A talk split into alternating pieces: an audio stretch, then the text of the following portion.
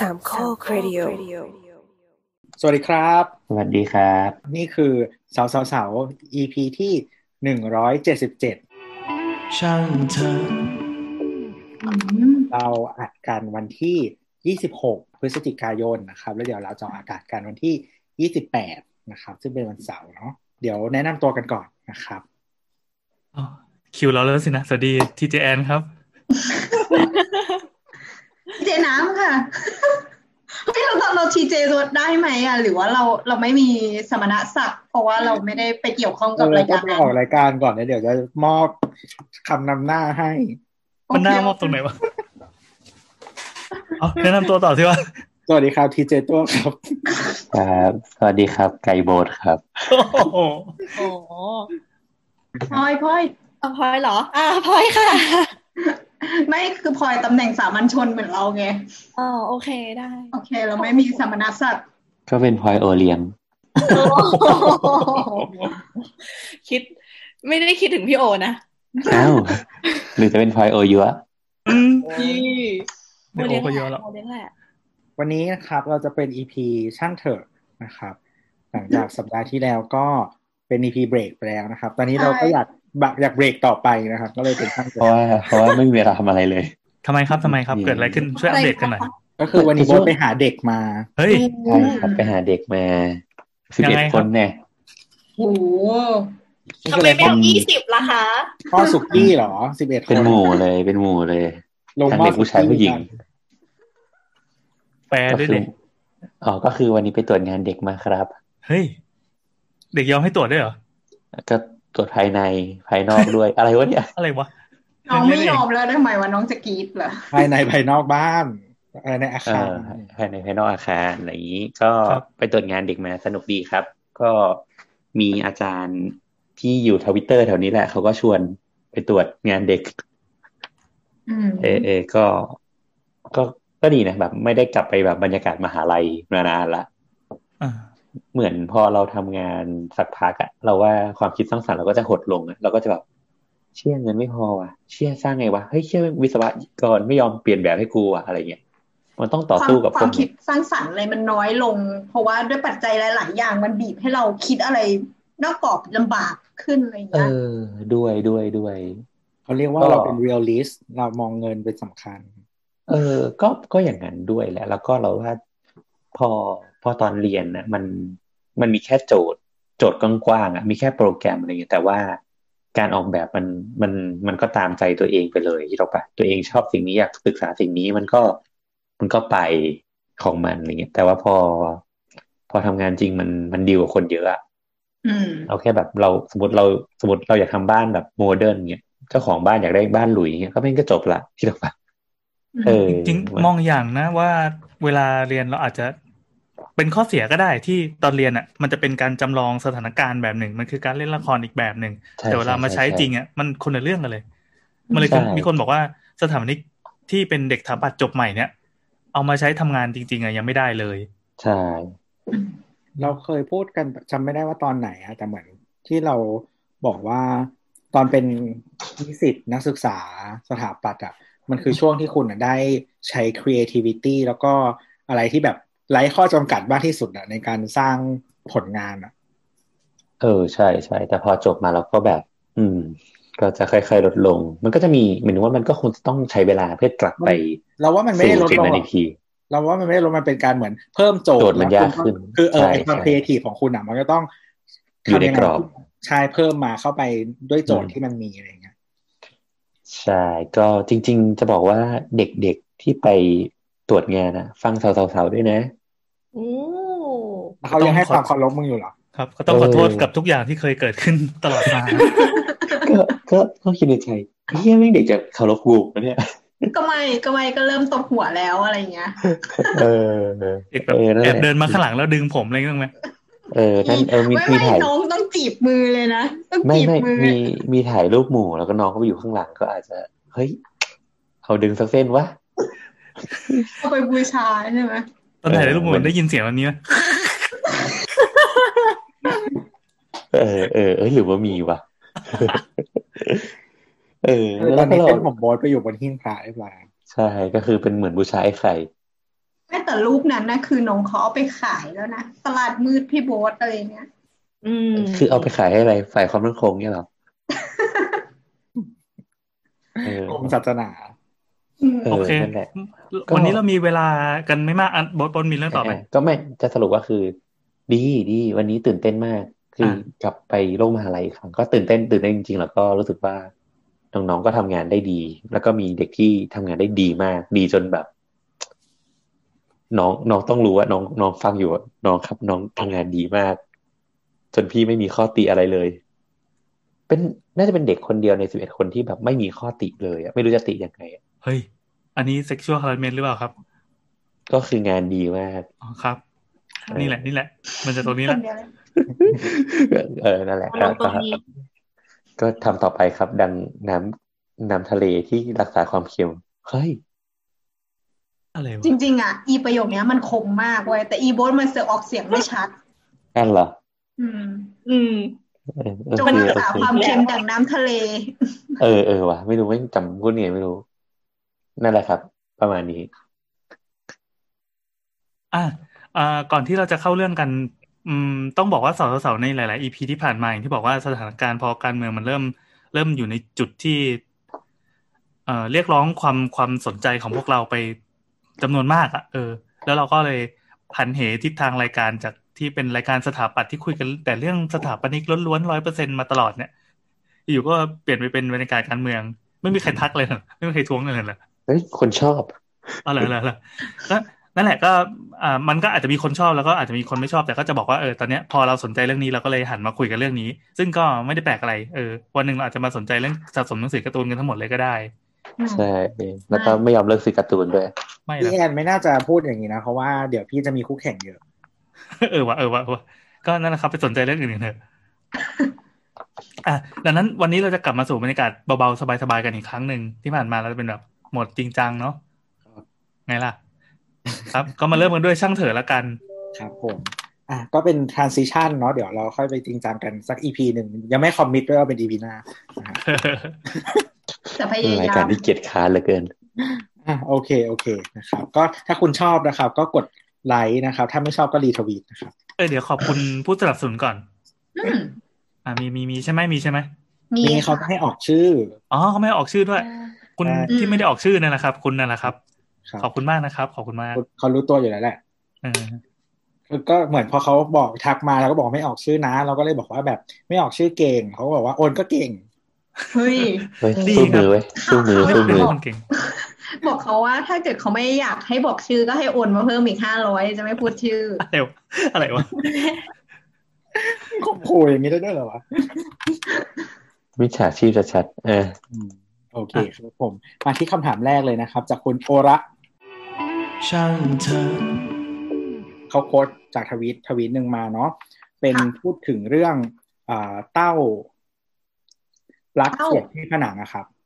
เป็นว่างนานมากเลย เออเว้นวรรคฉันก็หาอยากหาคำไทยไม่ออกอะมันคือเรียกอะไรเต้าเสียบ เต้าเสียบอ่าเต้าเสียบเต้าเต้ารัรับบเต้าไม่เสีใช่ยบเหรอ เต้าเสียบมันจะต้องมีขาออกมา เต้ารับก็คือเป็นตัวเมีย เอาละยากละ ใช่ไหมถ้าใช่ผมใช่ว่าตัวเมียแต่ละคนเดี๋ยวไม่เหมือนกันตอนเนี้ยตัวเมียก็คือเป็นรูรูตัวผู้ก็คือมีเป็นขาออกมาแล้วก็ก็เสียบมีจูเข้าไปไงตัวผู้เออ อืม อันโลกปลั๊กมันยังเป็นโลก binary อยู่ไม่ต้องมา PC โลกปลั๊กโอเคเนาะเฮ้ยมันมีปลั๊กแบบที่มีทั้งรูทั้งเดือยเปล่าวะมีปลั๊กฝรั่งเศสนะครับ โอ้เยี่ยม ตัวที่ผนังเนี่ย มันจะมีรูให้เสียบแล้วก็มีขาออกมาหนึ่งขาพุ่งออกมานะครับ ก็คือ อันเนี้ยไปเสียบกันได้ อ๋อขอบคุณคนฝรั่งเศสที่สร้างความหลากหลายให้กับวงการปลั๊กครับ ผมคนฝรั่งเศสก็คือเขายอมรับ non-binary แม้แต่ปลั๊กนะครับอืมคุณเพิ่งอะไรนะบอกว่าไม่มีเรื่องเพศ อ่า ใครอยากรู้นะคะก็ไปเสิร์ชปลั๊กฝรั่งเศสดูนะอ่าโอเค กลับมา กลับมาเนี่ยก็คือเขาบอกว่า คืออันเนี้ยมันเป็นเป็นรูปมาตรฐานใหม่ของมอกก็คือ เต้ารับที่อยู่ เขาบอกว่าเต้ารับใหม่ที่ อนุญาตให้จำหน่ายเนาะก็คือเป็นเต้ารับที่เป็นเต้ารับสามขาในหนึ่งในหนึ่งกล่องเนี่ยมีสองสองจุด แต่ว่าจริงๆมันก็หน้าตาเหมือนเต้ารับบ้านเราทั่วๆไปก็คือ เสียบได้ทั้งขาแบนแล้วก็ขากลมแล้วก็มีสายดิน อืม อืม ส่วนแบบที่ไม่อนุญาตให้จำหน่ายแล้วนะครับ ก็คือจะเป็นแบบเต้ารับสองขาก็คือไม่มีสายดิน อือฮึเนาะแล้วก็จะมีเต้ารับแบบ universal ก็คือ จริงๆของเรามันก็เกือบจะ universal อยู่แล้วแหละ แต่ว่ามันจะมีบางประเทศอะที่เสียบกับของเราไม่ได้ อันนี้ก็คือไม่ให้จำหน่าย มันจะมีเหมือนรูเพิ่มมาก็ไม่ให้จำหน่ายนะ ไม่ไม่ใช่เหมือนขามันอะกระเถิบเข้ามาใกล้ขาที่เป็นเต้าดินอะอืม กระเถิบเข้ามาใกล้ ครับผม แล้วก็อันถัดมาก็คือเขาเรียกว่าเต้ารับเยอรมัน หรือว่าจริง ๆเขาเรียกกันว่าชูโก้นะครับ อันนี้จะเป็นก็คือตัวตัวตัวเมียเนี่ย มันจะเป็นหลุมลงไปอีกอืมเออ แล้วทำไมเราไปใช้เยอรมัน standard วะอืม แล้วมันก็จะมี pin ที่เป็นเหมือนแบบ อะไรนะ เป็นเหมือนแบบข้อเป็นเหมือนแบบโลหะอยู่บนล่างของตัววงกลมนั้นน่ะ อันนั้นน่ะก็คือไม่ได้เนาะแล้วก็อันสุดท้ายก็คือเต้ารับขาแบนเต้ารับขาแบนก็คือ เป็นเขาเรียก type G นะครับ ก็จะเป็นพวกประเทศอ่าอาณานิคมจีนอังกฤษต่างอะๆก็คือแบบฮ่องกง สิงคโปร์มาเล อะไรอย่างเงี้ยสหราชอาณาจักรอะไรประมาณนี้เนาะก็จะใช้ขาแบบนี้ก็คือพวกเนี้ยไม่ให้จำหน่ายแล้วนะครับ ส่วนเต้าที่ไม่อยู่ในข่ายควบคุมก็คือไม่สนใจ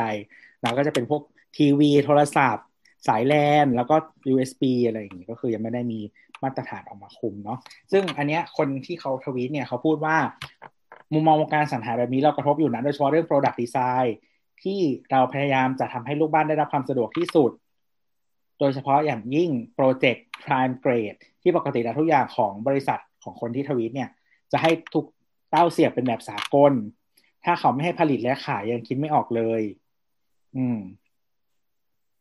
เนาะอือฮึซึ่งก็คือคุณโอละเขาก็เลยถามว่าทำไมถึงใช้ universal ไม่ได้ อือหืออืมอืมเออคำถามนี้น่าสนใจเรามีคำตอบให้เขาไหมครับ ครับ ผมเรามีคำตอบจากทางบ้านนะครับ อ๋อดีดีเขาครับมีบรีพลายตอบด้วยนี่ จากคุณเบลนะครับ อันนี้เขาคือเขาก็ไปตามที่ต้นโพสต์แล้วเขาก็สรุปคำตอบมาให้อีกทีหนึ่งนะคือในต้นโพสต์อะเขามีคุยกันใน reply เนาะแต่คุณเบลเนี่ยก็คือไปเอาคำตอบทั้งหมดนะมาสรุปอีกรอบหนึ่งนะทำให้เราอ่านง่ายขึ้น ดีมากครับ ก็คือเขาบอกว่าตาม reply นะของคุณเอ่อเจ้าของทวีตนะครับคือคุณต้นแล้วก็คุณพลอยเขาบอกว่า ก็คือมันไม่ปลอดภัยที่หัวปลั๊กมันหลุดง่าย เพิ่มความเสี่ยงที่เด็กจะสอดนิ้วลงไปได้ทางนิ้วและอื่น ๆ หรืออาจจะได้แค่สะกิดเนาะถึงแม้จะมี safety shutter เนี่ย safety shutter ก็เสียง่าย ถอดเข้าถอดออกแป๊บเดียวชัตเตอร์ก็จะไม่เด้งกลับมาแล้ว อีกอย่างหนึ่งก็คือพอมันไม่แน่น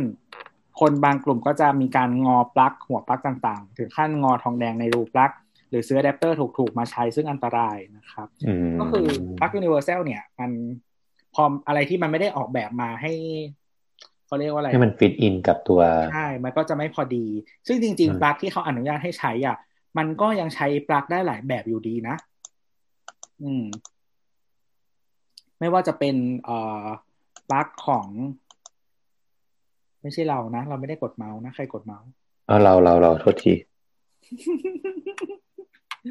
นะฮะก็คืออีโบมันยังไม่ซื้อเมาส์จนถึงทุกวันนี้นะครับมันถูกมากเลยนะเมาส์แบบไม่มีเสียงเนี่ย ถูกมากจริงใช่ใช่ๆ อะต่อเลยต่อเลยครับผม ก็ทีนี้ เอ่อปลั๊กเนี่ยก็คือลืมเลยว่าจะพูดว่า ทีนี้พอมันมันไม่พอดีกันอะมันก็มีความเสี่ยงตรงนี้ว่าจะหลุดหรืออะไรต่างๆ เนาะแล้วก็อย่างที่บอกว่าพอเป็นปลั๊ก universal เนี่ยที่มันเจาะรูหลาย ๆ รูต่อกันอะมันก็มีเหมือนพื้นที่ว่างมากขึ้น อย่างที่บอกว่าเด็กเอานิ้วเสียบเข้าไปหรืออะไรต่างๆอะไรเงี้ยแต่ว่าปลั๊กตัวตัวที่เขายังให้ขายอยู่อะจริงๆก็ยังเสียบได้หลายอันก็คือจริง ๆ มันเสียบปลั๊ก แบบยุโรปที่เป็นของเยอรมันอะ Schuko อะได้อยู่ แต่จะไม่มีฟังก์ชันสายดินอืเอมอหรือจะเสียบปลั๊กแบบฝรั่งเศสก็ได้ แต่ก็จะไม่มีฟังก์ชันสายดินเหมือนกัน คือขาจ่ายไฟของปลั๊กฝรั่งเศสกับเยอรมันอะเหมือนกันที่เป็นขากลม อืม ขากลมสองอัน ใช่ขากลมสองอันอืมส่วนปลั๊กอเมริกาญี่ปุ่นที่เป็นขาแบนสองอันอะ ก็ยังเสียบปลั๊กแบบที่เขาอนุญาตให้ขายอะได้ อืมแสดงว่าเราก็รองรับได้พอสมควรเนาะ ใช่ก็ได้หลายประเทศแล้วนะ อันนี้ก็คืออ่าอเมริกาญี่ปุ่น แล้วก็ยุโรปได้เกือบหมดนะ แล้วก็แล้วก็มีปลั๊กเอ่ออันพลอยบอกว่าไม่ได้ที่ที่ UAE เขาใช้อะไรนะปลั๊กอังกฤษเหรอไม่ไม่ที่เวอีจะเป็นหัวแบนหัวแบนก็คือปลั๊ก UK ป้าที่เป็นสี่เหลี่ยมสามพันใช่แบรนด์แล้วเอียงปะไม่เอียงไม่เอียงนั้นปลั๊กจีนกับออสเตรเลีย เป็นปลั๊ก Type G ก็คือปลั๊กอังกฤษ อืมที่ UAE เป็นปลั๊กอังกฤษ เหมือนเหมือนพลอยหันไปข้างหลังนะครับ แล้วก็เดินไปหยิบปลั๊กแบบที่ว่ามาหายทันตัวไปทีเลยเฮ้ยคนเราสามารถมีมีมันอุปกรณ์มาใช่อันนี้คือปลั๊ก Type G คือปลั๊กของอังกฤษนะครับ ที่ที่ UAE อ่า คุณผู้ฟังก็นึกภาพตามนะครับนั่นแหละนั่นแหละครับเออเมื่อกี้เลยเมื่อกี้เลย คนฟังก็บ่นละก็คือถ้าใครเคยไปฮ่องกงมาเลเซียสิงคโปร์นะครับก็คือปลั๊กแบบนั้นเลยนะครับเอามันจะเป็นแบบทางถางๆนะเป็นรูที่เป็นเครื่องหมายลบสองอัน อืมห่างออกจากกันไม่คือบ้านเราอาจจะเป็นเลขสิบเอ็ดใช่ป่ะ ไอ้ยบ้านเอ่อจีนจีนหรืออะไรนะญี่ปุ่นออสเตรเลียใช่ไหมจีนออสเตรเลียเหมือนกันเอออันนั้นจะเป็นเลขสิบเอ็ดแต่เนี้ยจะเป็นเครื่องหมายลบสองอันอยู่ห่างกัน แล้วก็ถ่างขึ้นข้างบนอีกก็จะมีอีกขาหนึ่งเป็นขาเดียว ซึ่งใช่แล้วก็ก็ใหญ่ด้วยแล้วก็ทำให้หัวปลั๊กเนี่ยโคตรใหญ่เลยใช่คือคือปลั๊ก Type G เป็นปลั๊กที่แบบอะแดปเตอร์ iPhone iPhone อะไรก็คือเหี้ยมากเพราะมันทำให้เล็กไม่ได้อ๋ออ๋อก็จะเธอท้าตามนี่พอดีเราอยู่ใกล้ อันนี้คือหัวอะแดปเตอร์เราที่ใช้สำหรับเป็น Travel Pack อ๋อเหมือนมันก็จะมีไอชุดแบบนี้ขายอยู่ ใช่ใช่คือใช่ถ้าติดมา มันก็จะมีขาทุกแบบเลย อันนี้เป็นอ่าแบบยุโรป อันนี้ก็เป็นอีกแบบหนึ่ง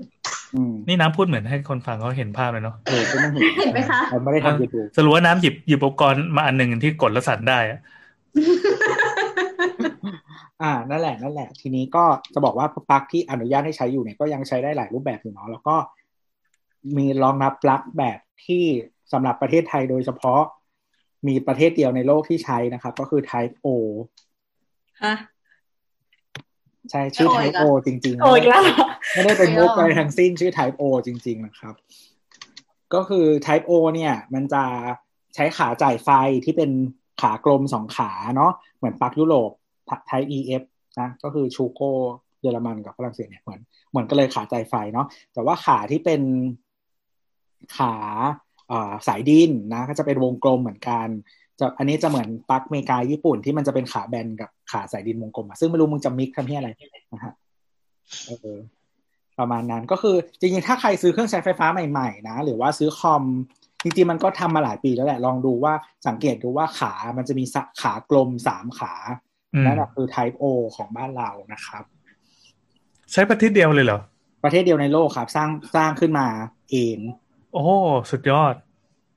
ทำไมต้องสร้างขึ้นมาเองด้วยล่ะ คือเขาให้เหตุผลว่า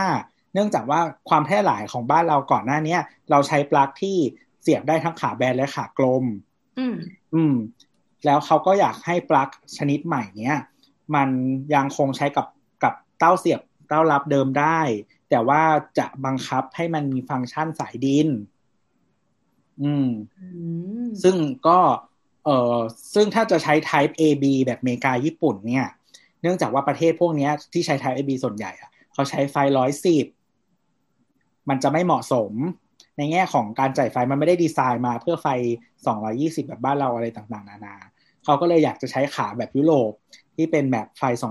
220 แต่ว่าเนื่องจากว่าตัวปลั๊กเดิมเนี่ย มันไม่ได้รองรับตัวพินที่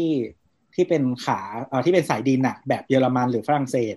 เราก็เลยต้องแบบสร้างรูปผสมขึ้นมา เพื่อให้มันใช้กับปลั๊กเดิมได้อืมอืมอืมโดยสรุปก็คือเหมือนเอ่อแต่เดิมเราเคยใช้เครื่องใช้ไฟฟ้าที่มันมาจากหลากหลายประเทศใช่ไหมใช่เสร็จใช่ปั๊บคนไอ้เครื่องใช้ไฟฟ้าเหล่านี้มันก็ยังมีอยู่อืมถ้าเกิดว่าเราจะผลิตมาตรฐานอะไรขึ้นมา มันจะต้องรองรับไอ้พวกนี้ด้วย มันก็เหมือนกับทำให้เป็นลูกผสมอะเพื่อให้มันคอมแพตกับทุกเวอร์ชันอืม แต่ในขณะเดียวกันมันก็สร้างปัญหาใหม่บางอย่าง เช่นที่ถ้าใครซื้อแบบพวกปลั๊กพ่วง ช่วงไม่กี่ปีที่ผ่านมาเนาะก็คือเจ้าต่างประเทศมันจะหายไปจากตลาดไทยหมดเลย เพราะว่าเขาอะบังคับให้ทำปลั๊กแบบ Type O เนาะแล้วก็เหมือนประเทศเหล่านี้ปกติเขาขายอยู่หลายที่อะเขาก็จะไม่อยากเหมือนแบบที่เกียจหล่อโมใหม่เออที่เกียจหลอกโมใหม่แล้วเขารู้สึกว่าไม่คุ้มทำขายเมืองไทยที่เดียวอะไรประมาณเนี้ยเขาก็เลยบอกว่า เออ ไม่ก็เลยหายไปจากตลาดไทย ก็ถือว่าเรามีเอกราชทางการปลั๊กอืมนั่นแหละก็ครับไม่รู้ไม่รู้ว่าดีเปล่า ครับผมก็เป็น Type O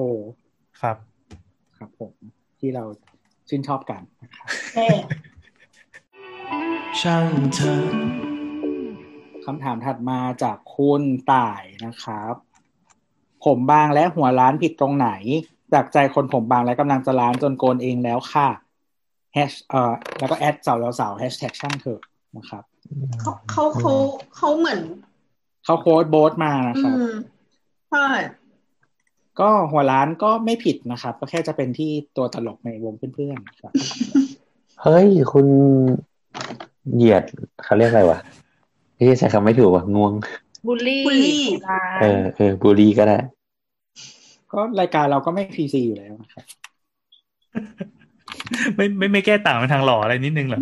ไม่ซึ่งมันไม่เป็นสิ่งที่คนฟังคาดหวังว่าจะต้องได้ยินนะใช่ ก็นี่ก็ตอบแบบซอฟต์ที่สุดแล้ว จริงๆโคนก็ได้นะโกนก็ไม่ใช่ตัวเลือกที่แย่นะปลูกผมก็ได้ถ้ามีเงิน อืม ถ้าปลูกผมมันเจ็บมากนะไอ้วิธีที่เอา เอาดำนาเข็มเออ วิธีดำนาไม่เขาฉีดยาชา ไม่คุณต้องอยู่ตอนยาชามันหมดฤทธิ์อะแล้วใช่ความัมนจะปวดทั้งหัว อืม จะปวดทั้งหัว แล้วก็ต้องไปคลินิกเพื่อให้เขาล้างแผลด้วยเออก็ยอมแพ้ละ อย่าอย่าอย่าอย่าอย่ายอมแพ้เพราะมึงไม่มีตังค์แต่แรกอะพลอยว่าไงเฮ้ยเฮ้ยเราอะจะบอกหัวร้าน แถวแถวๆเนี้ย หมายถึงแบบแถวแถวๆโลกอาราเบียนของเราอะการปลูกผมในหมู่ผู้ชายเป็นสิ่งที่แบบเขาแบบว่าทำกันเป็นกิจจลักษณะมากเลยนะ ทุกๆ ครั้งที่เราทำในอิสตันบูลอะจะมีผู้ชายจำนวนมาก ที่ไปแบบหัวล้าน แล้วกลับมาแล้วแบบดำนามา แล้วเขาก็จะนั่ง แบบไม่พยายามไม่ให้อะไรมาโดนหัวเขา แล้วพอเวลาเครื่องมันสั่นๆเขาจะเหมือนแบบอ๋อเริ่มเจ็บหรืออะไรอย่างเงี้ยโหใช่ใช่ใช่ใช่คือเขาบินมาปลูกผมเหรอ ใช่เขาบินไปบุกปลูกผมกันที่ตุรกี อืม มันจริงๆมันเป็นยังไงอะเป็นออเป็นช่อทำไมช่อต้องตุรปะกีอะเอออยากรู้มันเลยเป็นมันเป็นเหมือนแบบเขาเป็นเส้นๆน่ะ แล้วก็เป็นเส้นใช่แล้วเป็นก็แบช่บอๆ พอมันเลยเลยขึ้นจากด่างศีรษะขึ้นมามันถึงจะจับเป็นช่อหรืออะไรสักอย่างเคยเห็นใช่อยู่อืมอืมแต่ว่าคือสิ่งที่น่ากลัวคืออีช่อๆเนี่ยไม่น่ากลัวน่ากลัวตรงที่หนังศีรษะที่มันจะเป็นแบบเหมือนรอยเลือดอะที่มันเกิดจากการอืมพอเราดำนาไว้ใช่ไหมมันก็จะเป็นแบบรอยเลือดรูๆๆๆเต็มหัวหมดเลยอะคือมันคิดภาพมันการเป็นรอยดำนาช้ำของการที่เขาเออเอาเอาขนไปแบบปักปักปักปักปักปักปักปักปักตรงหัวใหม่อะอืมนั่นแหละอืมก็ยังไม่จบตุรกี คือค่าปลูกผมที่ตุรกีมันถูก หรือเพราะว่าเส้นผมที่ตุรกีมันดี เราไม่รู้เหมือนกันนะแต่ปกติเขาใช้ผมเราเองนี่แหละ มันไม่ได้มีผมดีหรอก อืม เหมือนแบบเขาเรียกว่าอะไร ในแถบนี้จะเป็นที่รู้กันน่ะ ว่าถ้าจะปลูกผมต้องไปตุรกี แล้วก็จากที่เราคุยกับลูกเรือผู้ชายที่มีปัญหาแบบผมร่วง แล้วก็มีปัญหาหัวล้านอย่างเงี้ยเขาก็บอกว่า เนี่ยจะมีเหมือนเป็นแบบ สถาบันหนึ่งอะ ที่แบบดังมากๆอะของการปลูกผมโดยเฉพาะที่นั่นอะไรเงี้ย คนก็เลยแห่แหนไปทำกันอืม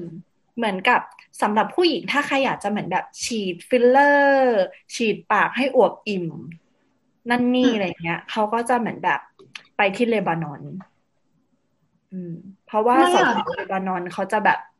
มีปากที่อวบอิ่มอืม ใช่ใช่ใช่เห็นด้วย ผู้หญิงเลบานอนคือปากอบอิ่มนั่นนั่นบดบินไปตุรกีกันไหม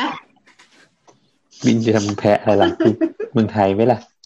เออเมืองไทยก็ได้เมืองไทยก็ไม่ไม่ได้แพงขนาดนั้น แล้วก็แต่โบ๊ทไม่น่าจะทันแล้ว เพราะว่าผมข้างหลังมันจะไม่ค่อยเหลือเออเขาก็เอาผมตัวเองไม่ได้ มันต้องผมสังเคราะห์แล้วจะแพ้ผมคนอื่นอีกไม่ได้ว่ะบดเอาจริงคือโบ๊ทขนน้อยเฉพาะบนหัวเฮ้ยเดี๋ยวเดี๋ยวเดี๋ยว เดี๋ยวๆเอาทำไมขนพูดเรื่เหมืออนงอื่นมองมาเห็นมันวะก็หยิกไปป่ะพี่คนหน้าแข้งเงี้ยเหรอ มันมันมีมันมีการแบบเอาขนหมอยมาปลูกไหมอะไม่เคยเห็น มันขนคนละประเภทกันปะอืมเออมันอาจจะยาวได้ไม่มาก แต่ก็ยายาวเท่าหมอยก็ยังดีนะเราก็ไม่ได้ต้องการยาวมาก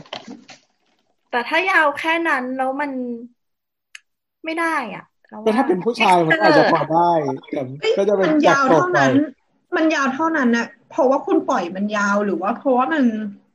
มันยาวได้แค่นั้นจริงเราเราว่าตรงนั้นมันก็น่าจะยาวคือมันยาวได้ไม่เท่าผมอยู่แล้วอะหมายถึงจุดหนึ่งมันก็จะอะอายุในการแบบร่วงมันน่าจะเร็วกว่าอืมมันไม่สามารถยาวไปจนแบบเท่าผมได้ เหมือนอย่างขนหน้าแข้งอย่างเงี้ย ก็จะยาวมีความยาวอยู่แค่นั้นน่ะได้ประมาณหนึ่งแล้วแต่ก็ก็ไม่ร่วงไปได้ยาวเท่าเท่าผมอยู่แล้ว อืม อืม แต่ว่าก็ดีกว่าไม่มีป้าถ้าแบบสำหรับจริงๆสำหรับผู้ชายก็อย่าไม่ต้องผมยาวมาก อืม เอาขนหมอยมาปลูกก็ลองดู เออ นั่นแหละเฮ้ยอันนี้ตอนเปิดรายการเพิ่งบอกว่าไปเป็นแบบไปคอมเมนต์เด็ก ไปคอมเมนต์งานเด็ก ดูแบบเป็นจริงเป็นจังไอ้เฮียแม่งประเด็นแรกมาถึงปั๊บ how to ปลูกผมด้วยหมอยอะไรวะเนี่ยถึงว่าปอยไม่เงียบให้ความน้ำหน้าถือตาเด็กๆก็ให้ความน้ำหน้าถือตาตัวๆโทษค่ะ เฮ้ยผมระดับครูบาอาจารย์ด้วย ค่ะขอโทคือษมันค่ะไม่มีหมอยหรือไง แต่เขาไม่ได้เอามาปลูกผมไงอะไรวะเนี่ยอ่าต่อต่อครับ ผมคำถามถัดมาว่ามันต่อเนื่องกันอีกแล้วจากคุณว่าจะเปลี่ยนชื่อเป็นอะไรนะลืมแล้วอะ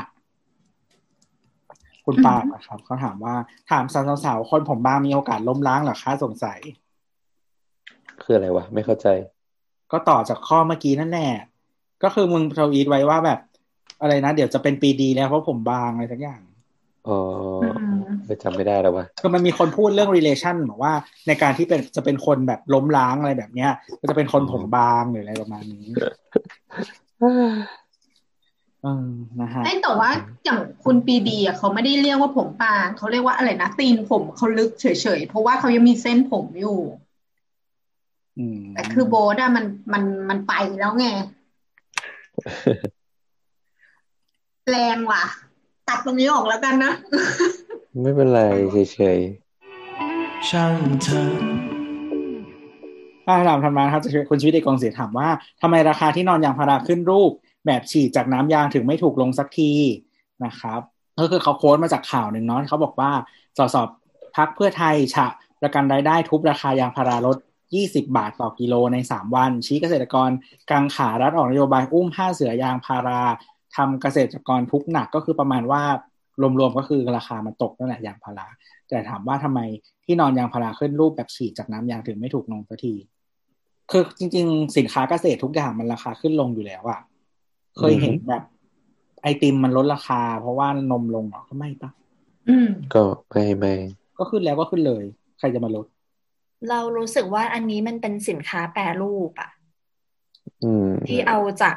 วัตถุดิบดั้งเดิมมาแปรรูปใหม่ เพราะฉะนั้นมันก็เป็นการ add value ให้กับ product แล้วอะอืมเพราะฉะนั้นเขาก็จะยังคงตรึงราคาไว้ที่เดิมได้แม้ว่าต้นทุนมันจะลดลงก็ตาม เหมือนมันเป็นฟิกซ์ค่าคอสต่างๆ ของเขาแล้วทั้งค่าโรงงงโรงงานค่าขนส่งนู่นนั่นนี่โน่นอะไรเงี้ย นี่ก็เลยอาจจะเป็นอีกหนึ่งสาเหตุว่าทำไมราคาของของตัว finishing product มันถึง ไม่ลดลงตามอืมราคาต้นทุนของวัตถุดิบอืมในขณะเดียวกันก็ถ้าราคาเพิ่มเป็นระยะสั้นๆอะปกติเขาก็ไม่ได้ขึ้นราคาเหมือนกันนะเพราะว่าอย่างก็ iPhone iPhone ก็เคยมีขึ้นมีลดนี่นะส่วนใหญ่ iPhone ขึ้นลง อะ ถ้าเป็นบ้านเรามันจะเป็นค่างเงินอ๋ออืม แต่ว่าถ้าเป็นที่แบบ Apple บอกว่าแบบจะลดราคามัน หมายถึงว่าราคาแบบราคา start start price อะเขาตั้งใจ เป็นแบบ pricing strategy ในการแบบทำราคาให้มันถูกลง อืมอืมอืมมันไม่ได้ขึ้น มันไม่ได้ขึ้นลง เพราะว่าแบบปรับตามวัตถุดิบอะ อืมอืมซึ่งการซื้อของแบบหมายถึงว่า consumer product อยู่แล้วคือมันเราไม่ได้ซื้อเราไม่ได้ซื้อน้ำยางดิบมา แล้วก็เทลงไปแล้วก็แบบโอ้ฉันจะได้ที่นอนออกมาอย่างเงี้ยหรอกปะเออ มันมันมันซื้อ มันซื้อทุกทุกอย่างตั้งแต่แบบ branding ของเขาซื้อแบบ expertise หมายถึงว่าความชำนาญในการสร้างสรรค์ผลิตภัณฑ์อะไรเงี้ย แล้วก็จริง ๆ ที่นอนยางพารามันไม่ใช่แค่แบบเทน้ำยางดิบ แล้วก็แบบขึ้นลงไปในพิมพ์แล้วก็ได้เลยอะ่ะ คือมันจะต้องมีแบบเออส่วนผสมอื่นๆ แล้วก็ความแข็งความอ่อนนู่นนี่นั่นความแน่น แล้วก็จริง ๆ ที่นอนยางพาราที่มันแบบดีๆอะมันมีหลายความ คือเขาเรียกว่าในหนึ่งชิ้นอะ มันมีความหลากหลายของความแข็ง แล้วก็ความแน่นอะไรต่าง ๆ มันไม่ใช่แค่แบบเทน้ำยางลงไปแล้วมึงได้อะอือฮึอืม ซึ่งมันก็เป็นปกติแบบที่เราบอกแล้วก็พลอยที่พลอยบอกคือเหมือนสินค้าที่มันสะสำเร็จเสร็จสมบูรณ์แล้วอะคือเหมือนวันวันนี้แบบไอติม เนี่ยว่านมขึ้นขึ้นลงราคา แบบขึ้นขึ้นลงลงทุกทุกเดือนเลย ไอติมมันก็แบบไม่ได้ขึ้นตามลงตามแบบนั้นนะอืม ก็เป็นมันมีปกเลติมีเลคเชอร์ไหมครับ เรื่องปัจจัยการตั้งราคาของสินค้าว่ามันจะต้องมาจากอะไรบ้างไงคือจริง ๆ วิชาวิเอ่อวิชา pricing เนี่ยก็เป็นวิชาที่ค่อนข้าง เราก็ว่ามันก็ยากประมาณหนึ่งนะเออแต่ว่ามันมีวิธีราคาหลัก ๆ มันก็มีหลายตั้งหลายแบบเอาแบบโมเดลง่าย ๆ ก็จะมี ราคาตั้งแบบ cost plus cost plus ก็คือต้นทุนเท่าไหร่ แล้วเราอยากได้กำไรเท่าไหร่บวกเข้าไป อืม แต่สินค้าส่วนใหญ่ที่จะทำเพื่อ maximize profit อะหมายถึงว่าเพื่อให้ได้กำไรสูงสุดอะเขาจะไม่ใช้วิธี cost plus อืม เพราะว่าจริงๆ เราก็ไม่ได้อยากให้คนรู้ต้นทุนของเราอะ่ะ แล้วก็มันมันไม่ได้กำไรสูงสุดอะ่ะการตั้งแบบ cost plus อะ เพราะว่าเราอะ่ะ ควรจะตั้งกำไรจากเอ่อความต้องการที่จะจ่ายของลูกค้ามากกว่า อืม เพราะว่ายิ่งลูกค้าต้องการที่จะจ่ายมากอะ่ะ เราก็ตั้งราคาได้มากแบบ Apple อย่างเงี้ย คือ iPhone ราคาสามหมื่นกว่าบาท มันไม่ คือเขาไม่ได้คิดว่าแบบ เออ ต้นทุนมาหมื่นห้านะกำไรอีกห้าสิบเปอร์เซ็นแล้วกันอย่างเงี้ยคือเขาคิดว่าคุณพร้อมจะจ่ายให้ value ทั้งหมดที่กูทำมาเนี่ย เท่าไหร่เขาก็ขายราคานั้นนะ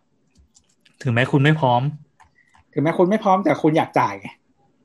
อืมอืมอืมคุณแบบผ่อนศูนย์เปอร์เซ็นสี่สิบแปดเดือนไปอะถ้าไม่พร้อมแล้วก็มีรุ่นรุ่นย่อมยาวลงมา ใช่อะไรอย่างนั้น คือคือจะเห็นว่าอย่าง Apple เป็นเคสที่ ถ้าใครมันจะมีมันมีข่าวที่บอกว่ากำไรในวงการโทรศัพท์มือถือทั้งหมดอะ คือยี่ห้ออื่นๆอะกำไรมันน้อยมากๆ แบบไม่กี่เปอร์เซ็นต์อะไรเงี้ยแล้วถ้ารวมทั้งตลาดแล้วอะกลายเป็นว่า กำไรประมาณแบบแปดสิบเปอร์เซ็นของทั้งตลาดอะมันมีผู้ผลิตแค่สองเจ้าที่ได้เงินรวมกันเป็นแปดสิบเปอร์เซ็นของทั้งตลาดคือ Apple กับ Samsung ซึ่งอ๋อ Market Share Apple มันแค่แบบทั้งโลกอะมันแบบสิบกว่าเปอร์เซ็นต์มั้ง เออ อะไรอย่างนั้นอะไม่ได้เยอะมากอะเออ ซึ่งแบบแต่ว่ามึงได้กำไรทั้งตลาดก็คือนี่แหละมันคือการตั้งราคาก็เขาเขาไม่ได้คิด cost plus ไงเขาคิดว่า value ที่ product เขาจะให้อะแล้วคุณที่คุณพร้อมจ่ายมันอยู่ที่เท่าไหร่อะแล้วก็คิดให้มันเต็มที่อะ ครับ ก็คนพร้อมจ่าย ก็มองในมุมของคนขายแล้วก็มองในมุมของคนซื้อด้วยแล้วกัน อืมเออนั่นแหละครับยังที่นอนยางพารามันก็เป็นช้อยส์นะครับ มันไม่ได้เป็น ไม่ได้เป็นแบบสิ่งที่ทุกคนจะต้องซื้อเออแต่ในขณะเดียวกันถ้าถ้าถ้าคิดว่ามันแพงอะ มันก็เป็น business opportunity นะหมายถึงว่า เอ้ยทำไมแบบยางพาราถูกขนาดนี้ไม่มีเจ้าที่ทำที่นอนยางพาราในราคาที่มันถูกที่มันจับต้องได้วะอะไรแบบอ่าอ่าอ่าอ่าก็น่าสนใจ ถ้าใครที่ฟังอยู่นะครับ แบบน้องๆที่โบสไปไปตรวจแบบมาวันนี้ สนใจจะทำที่นอนยางพาราก็ติดต่อได้ หรือถ้าใครอยากทำโปรดักที่ซิมเพิลกว่านั้นนะครับ ก็คือมีสมาคมคนเย็ดยางแผ่นโอ้โหมาแล้วเพิ่งพูดถึงน้องก็อันนี้ก็จะแปลรูปน้อยหน่อยนะต้นทุนถูกต้นทุนถูกอืมอืมอืมอืมเพราะว่ายางหน้าสวนบางทีเขาขายเป็นยางแผ่นอยู่แล้วนะครับ คือยางแผ่นมันนิ่มไหม นิ่มนิ่มแต่ไม่ได้นิ่มแบบเลเวลที่นอนนะอืมสีอาจจะไม่สวยงาม แต่ว่าก็สีเนื้อ ก็ร็อกด้วยหน่อยอ๋ออืมก็เผื่อคุณชอบสนใจ texture นี้อืมเออแล้วสีเนื้ออะไรเป็นแบบเปลี่ยนเป็นสีอื่นได้ปะเนื้อสีอื่น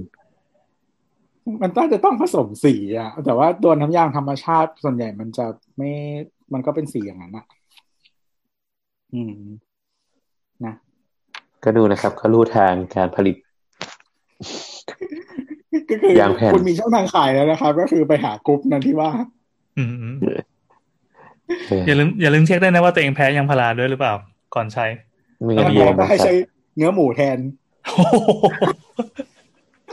กล้เอาวยแตงโมแตงโมอะไรก็ได้เอออ่าโอเคครับ หรือไม่ก็ท่อรถยนต์ โอ้โหไม่ดีมั้งเท่ารถยนต์ มันมีมันมีชมรมนี้ด้วยฮะท่อไอเสียท่อไอเสียรถยนต์เนี่ยทำไมอะเห็นท่อไอเสียรถยนต์แล้วรู้สึกว่าอยากจะแบบ อ่า จังเลยเงี้ยเหรออยากเบิ้ลเครื่องอยากเบิ้ลเครื่องจังหวะที่มันบรึ้มบรึ้มบรึ้มออกมาเลยนะโอ้โหไม่เซ็กแล้วรซี่ถมัมันนเซ็จะกซี่ถ้าถ้ามันอุดเต็มอะรถมันจะพังนะเออทำไมถึงอุดอะ ก็หมายถึงว่าถ้าถ้าใส่ลงไปในท่อแล้วมันแบบ เดี๋ยวไม่เดี๋มียวเดี๋ยวอากาศออกมาเลย มันไม่ลวกเหรอวะ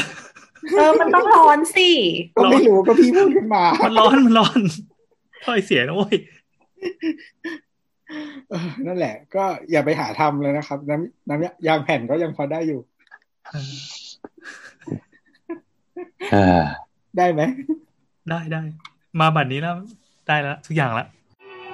ช่างเธอ โอเคครับผมคำถามถัดมานะครับ จากคุณลิงใส่แว่น ถามสาวๆดีกว่า ว่าทำไมเราต้องมีฝาท่อระบายน้ำนั่นไงห้าสิบพูดถึงท่อหกสิบฝาแบบติดติดๆกัน บนถนนวิภาวดี มันมีความจำเป็นขนาดนั้นไหมทำไมมันทำให้เรียบเท่าพื้นถนนไม่ได้ มีแล้วมันระบายน้ำได้เร็วขึ้นจริงเหรอ และนี่คือแผนของนายทุนที่มีให้รถขับไปแล้วล้อดุ้งโชกพังจะได้เอามาเอารถมาซ่อมล้อดุ้งรอดุ้งรอดุ้ง ไม่มีคุณเบลมาตอบแล้วคุณเบลอุตส่าห์มาตอบทุกคำถามเลยอะแต่อันนี้เราไม่เชื่อนะว่าคนถามเราไม่รู้อะเหมือนจะอยากจะฝากด่าเฉยอะนี่กำลังคิดอยู่ว่าเราจะฉีกไปทางไหนดีเราเราชมดีไหมมึงจะชมยังไงวะขออ่านของคุณเบลก่อนนะอ่าเพราะว่ากรุงเทพไม่มีระบบเมือง infrastructure ใต้ดิน หรือมีไม่ครบทั้งเมืองคือ infrastructure อยู่ใต้ดินแต่ไม่ได้เชื่อมกันหมดเวลาทำอะไรต้องเปิดฝาทำเอา เดินทางข้างล่างเพื่อมาทำตรงนี้ไม่ได้ เนี่ยเห็นไหมเขาจริงจัง อืมซึ่งซึ่งนี่เป็นความเห็นเหมือนเราเราคิดอย่างนี้ เมื่อกี้ที่เรานิ่งไปเพราะเราก็เรากำลังพยายามคิดอยู่ คิดตามแล้วก็รู้สึกว่าเออเออเอออาจจะอย่างนี้ก็ได้มั้งคือสุดท้ายมันก็เป็นเรื่องของการบูรณาการเวลาทำงานอะอืมอย่างที่ อันนี้อันนี้อันนี้เราคิดอีกอย่างหนึ่งแต่แต่อ่าคำตอบยังไงครับใกล้ๆกัน คือแม่งไม่ดีเลยคำตอบ mass เนี่ยเหรออีอีพวกพวก infrastructure ที่เขาบอกพวก การระบายน้ำหรือท่อไฟหรืออะไรพวกเนี้ย มันไม่ได้ถูกคิดให้อยู่ใต้ดินมาตั้งแต่แรกแล้ว ถ้าอืมเมืองที่มันถูกคิดอย่างเงี้ยมาตั้งแต่แรกอะ มันจะมีโครงสร้างที่รองรับเรื่องอย่างนี้มาตั้งแต่แรจะเป็นกจะเป็นท่อท่อแบบท่อใหญ่ท่อใหญ่ๆที่เอาไว้แบบเก็บระบบของมันอยู่เออแต่ของเกาหลีอะเขาทำเป็นบล็อกเลยนะ คือแบบอืมอืมเป็นบล็อกที่เป็นแบบคุณร้อยไฟช่องนี้ คุณร้อยน้ำปล่อยน้ำก็ลงท่อนี้อะไรอย่างเงี้ยเลยอะแล้วก็แบบ เป็นช่องว่างๆไว้สำหรับเผื่อในอนาคตที่จะมีการวางรถทางรถไฟระบบอื่นๆทำอะไรขึ้นมาอีกอืมเออเลยอะแต่ทีเนี้ยพอมันไม่มีมาปุ๊บอะการมาวาง อะมันอาจจะมีท่อระบายน้ำมาแล้วอะไรอย่างเงี้ย แต่พอมามีไฟสายไฟมาอีกอะมันก็ต้องทำท่อร้อยไปใหม่อะไรอย่างเงี้ย มันก็เลยต้องมีหลุมมีบ่อให้ลงไปเมนเทนแนนซ์อย่างเงี้ยเยอะๆนั่นแหละ คล้าย ๆ กันอืมจริง ๆ เราเข้าใจว่าถนนปกติในกรุงเทพอะสายที่ตอนนี้เขาเอาสายไฟลงดินตรงนี้นั่นอะเขาทำท่อที่ท่อแยกเข้าไปได้อืมเออเดินสายไฟและอะไรทั้งหลายอะเรียบร้อยแล้ว ซึ่งไม่เกี่ยวกับท่อน้ำเนาะใช่ใช่มันไม่เกี่ยวเออแต่ทีเนี้ยว่าอีช่องเปิดอะเขาก็ทำแยกนะ คือเขาไม่ได้ทำช่องเปิดเดียวกันไงเออแต่ว่าทีนี้ถนนวิภาวดีรังสิตอะมันไม่เหมือนถนนอื่น เพราะว่ามันไม่ได้มีความจำเป็นต้องเอาสายไฟลงดงลงดินอะไร เพราะว่ามันอืมมันเป็นถนนหลัก เออมันเป็นถนนที่วิ่งระหว่างเมืองเนาะมันไม่ใช่ถนนเมืองทั่วๆไปอะไรอย่างเงี้ยอืมออเรียกว่าถนนเอกป่ะใช่ไหมเออไม่แน่ใจว่ะ แต่ว่าคือคือเราเราไม่แน่ใจว่าวิภาวิภาวดีตรงที่พูดเนี่ยมันตรงไหน เพราะว่าแต่ละแต่ละท้องที่อะมันหน่วยงานที่รับผิดชอบตรงนั้นนั้นอะมันคนละอืมที่ไม่กัเหนมือนกันใช่เออวิภาวดีมันอาจจะเป็นทางหลวงก็ได้ไงเข้าใจว่าน่าเดาเดาไม่แน่ใจว่าถ้าเป็นทางหลวงอะมันน่าจะเป็นทางเส้นนะเอออืม เออ แต่เดี๋ยวต้องไปนี่ดี แต่ว่าเราเราก็มีความสงสัยอยู่แบบอย่างเช่น คือไม่รู้เพราะมันสุดไม่เท่ากันแล้วมันวางแผนยังไงหรือเปล่าคือวิภาวดีอะถ้าเราขับฝั่งที่ใกล้ใกล้กับเสาอะ เราก็จะรู้สึกได้เลยว่ารถมันขึ้นลงขึ้นลงตลอดเวลา อ่าใช่ เข้าใจว่าถนนกับเสาหรืออะไรอย่างเงี้ย มันสุดไม่พร้อมกันแล้วแบบมันเลยเป็นคลื่นอืมในขณะเดียวกันฝั่งที่เป็นท่อระบายน้ำอะก็สุดไม่เท่าถนน อืมอืมก็ ไม่รู้ว่าดีไซน์ที่อะไรมึงเนี่ย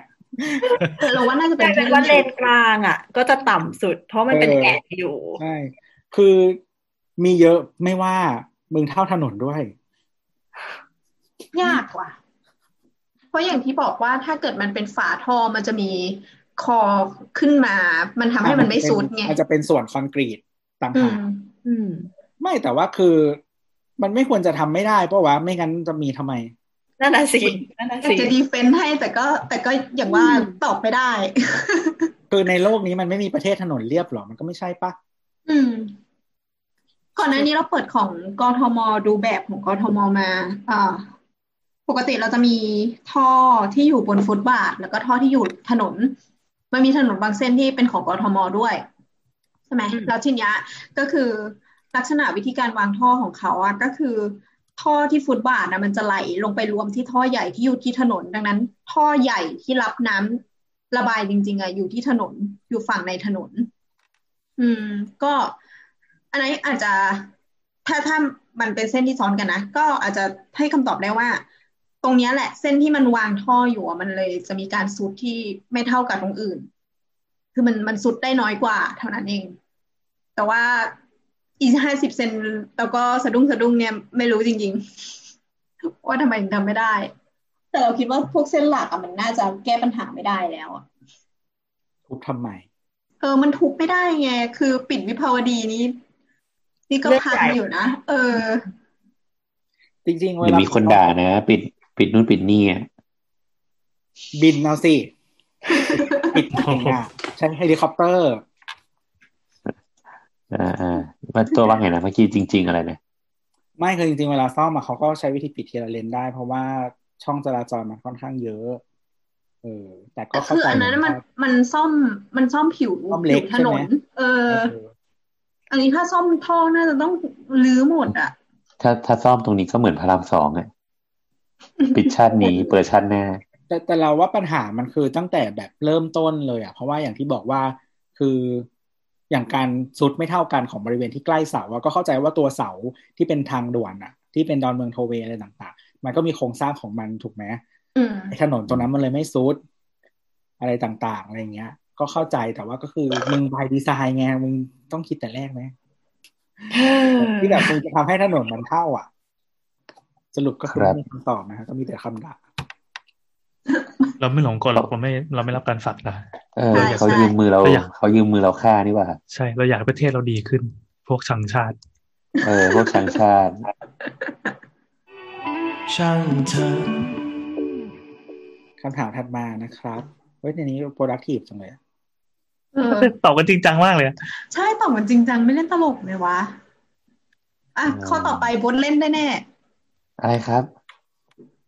อะครับผมอยากให้สาวสาวๆมาดิสคัสกันต่อเรื่องพื้นที่การใช้สอยของสัปปาปายาสถาสภาสถาน อีกแล้ว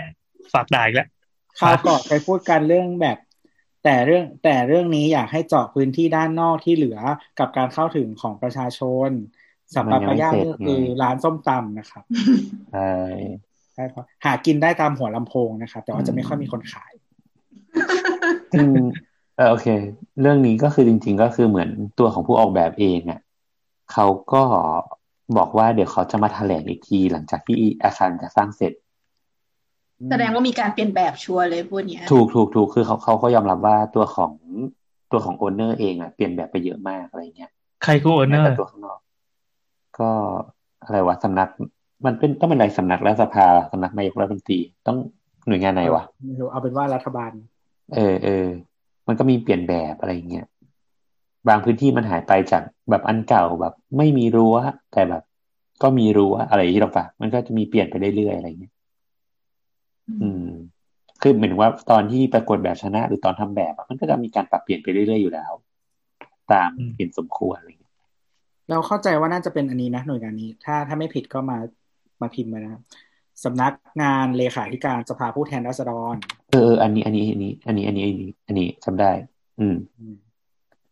เออ นั่นแหละ มันก็มีเปลี่ยนแต่ว่าจริง ๆ ในในแบบแรกอะมันจะมีส่วนที่ชื่อว่าร้านประชาธิปไตย เป็นร้านแบบอยู่อยู่ข้างหน้าอะไรเงี้ย อยู่ด้านหน้าของ อยู่ด้านหน้าของรัฐสภาให้แบบ คนเข้าไปแบบประท้วงได้ ไปยื่นหนังสือให้แบบผู้แทนได้อะไรเงี้ยอืม ดูดีเอดีอซึ่งจริงๆเรามันเป็นฟังก์ชันค่อนข้างปกติของรัฐสภาหลาย ๆ ประเทศ แต่แต่จริงๆอะซับเนชั่นแนไอลตัว อืม จริง ๆ ไอตัวเนี้ยก็โดนสับเละตั้งแต่แรกแล้วนะ เพราะว่า ถ้าไปอ่านงานของชาตรีปกิจอะเออชื่อให้เขาเต็มสิชาตรีปกิจนนทการมเออเขาก็บอกว่าแบบเมื่อเทียบอัตราส่วนแล้วอะถือว่าเป็นพื้นที่ที่เล็กมากใช่ใช่ๆ คิดออกป่ะถึงว่าสภาใหญ่มาก แต่คุณแบบให้ประชาชนแค่กระจึ๋งเดียวเองเนี่ยอืมเออแล้วแบบพอสร้างจริงแม่งก็ไม่ให้คนไปใช้อีกอืมเออฉันกำลังดูกับ masterอร์แ n นอยู่ว่ามันอยู่ตรงไหนอยู่คำว่าข้างหไม่น้าคำว่าไม่ให้คนไปใช้นี่คือใช้ไม่ได้จริง ๆ หรือว่ามันมีการอุปสรรคอะไรในการใช้งาน เออคือเพราะว่าตอนนี้มันยังไม่เสร็จเลยมั้งไม่แน่ใจเหมือนกันว่ะคือถ้ามันเสร็จมันก็อาจจะอีกแบบเพราะว่าเหมือน เคยฟังเลคเชอร์อะเขาก็บอกว่าแบบเขาแบบ มีความคิดที่จะให้แบบคนขึ้นไปข้างบนได้ ข้างบนมีพิพิธภัณฑ์ให้คนเข้าออกได้อะไรอย่างเงี้ยหรอปะก็คือเป็นมันแบบกึ่งอ๋อกึ่งเขา museum จำได้ตอนที่เราคุยกันมันก็จะมีพื้นที่ให้เดิน เดินขึ้นไปข้างบนเดินไปใช่ถึงใช่ตัวเจดีย์ถูกไหมใช่ แล้วก็ไปรูปขอหวยอ่าอ่าหาเจอแล้ว ก็คือในมาสเตอร์แ n นนะคะ เอ่อมันคือฝั่งแม่น้ำเนี่ย เรานับฝั่งด้านแม่น้ำเป็นด้านด้านหลังหรือด้านหน้าดี ถ้าจะได้อธิบายง่าย ด้านด้านหลังละกัน โอเค ด้านหลัง ก็ไม่คือแต่เวลา เวลารูปตัดรูปอะไรรูปอะไรทุกอย่างอะแม่น้ำคืออยู่ด้านหน้านะมันสวยไงสะท้อนน้ำให้มันแบบใช่มันต้องการมันให้ขายภาพมันเป็นแบบซิมเมทรีเหมือนแบบสะท้อนน้ำอะไรอย่างเงี้ยซึ่งเป็นมุมที่คนไม่เห็น ใช่ใช่ใช่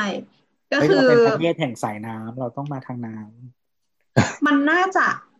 น่าจะอยู่ที่ถนนทหารก็คือตรงที่น้ำไปติดมาวันนั้นนั่นแหละ อืม แต่ว่าโดนโดนรั้ว อลูมิเนียมคอมโพสิตบังอยู่ก็คือตรงนั้นน่าจะมีลานประชาธิปไตย ลานประชาชนอ่าลานสื่อมวลชนด้วยอยู่อยู่ในแนวเดียวกัน ทั้งหมด แล้วก็จะร้านมีที่ไม่มีใช่ก็ก็จะอยู่เป็นมุมขวาด้านข้าง ทีเนี้ยดูจากแบบของลานประชาธิปไตยมีลักษณะเป็นอ่าปลูกต้นตาล ให้ร่มเงาอยู่ด้านข้าง แล้วก็มีแอมฟิ ลงไปให้นั่งเสร็จแล้วข้างล่างนี่ก็จะปูเป็นพื้นหญ้า อืม ไม่ได้หรอกถ้าคนมาใช้จริงก็เหยียบหญ้าตายก็โดนเก็บตังค์อีก ก็ไปเดินแถวๆแอมฟิแล้วกันน่าสงสารดิคือวันก่อนดูมันแบบก็ดูใน YouTube นี่แหละเขาก็จะมีคนพาทัวร์เอ่อแบบรัฐสภาที่ต่างๆ อะไรอย่างเงี้ย อันนี้อืมรู้สึกจะเป็นวันก่อนที่เราดูรู้สึกจะเป็นรัฐสภาของเอ่อ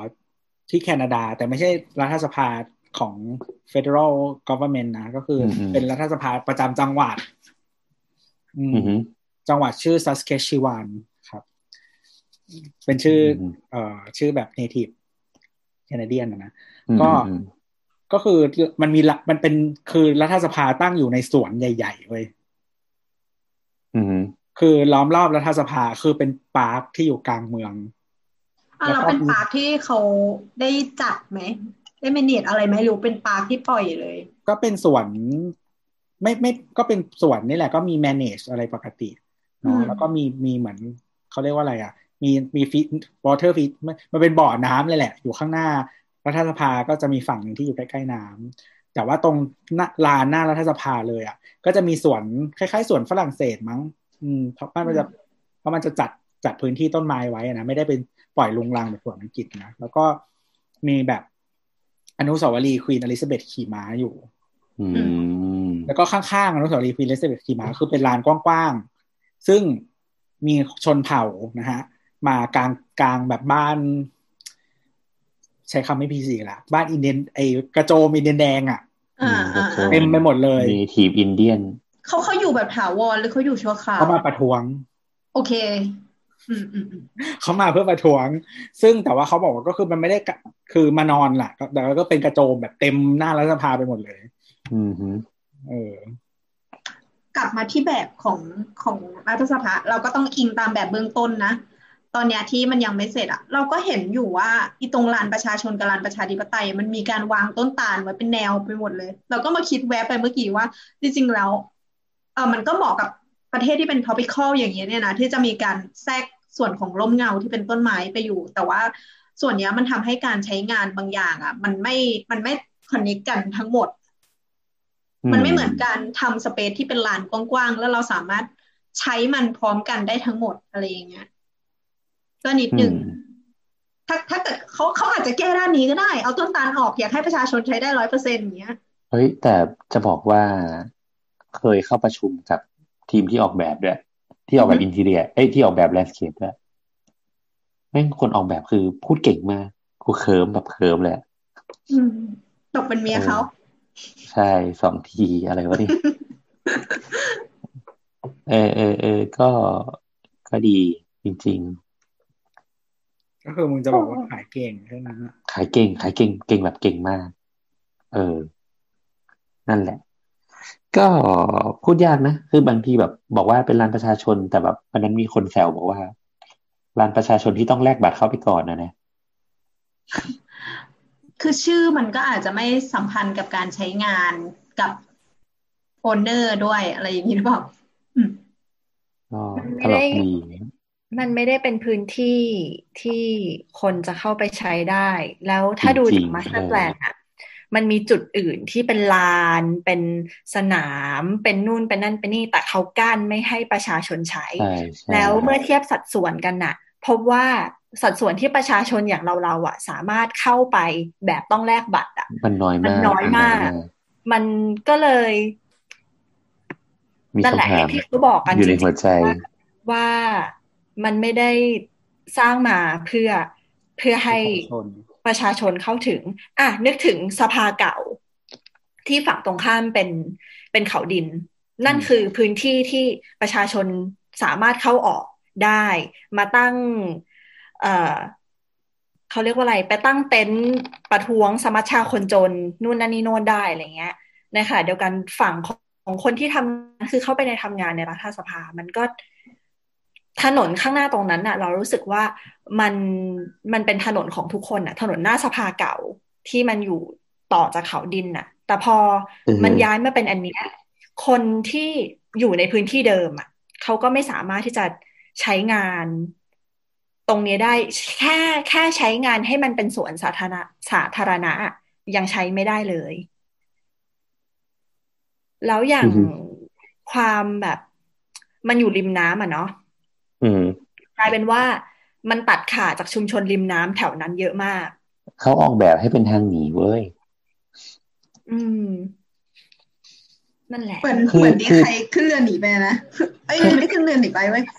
อะไปทำถ้าธุเทียระบกันถ้าเทียบกันกับรัฐสภาที่ตั้งอยู่ริมน้ำอย่างเช่นในบูดาเปสต์ฮังการีอะเออคือเออมันจะมีทางเดินริมน้ำที่ ให้เหล่าทัวร์ลูกเป็ดมาถ่ายรูปได้อืมมาอืมนู่นนั่นนี่โดน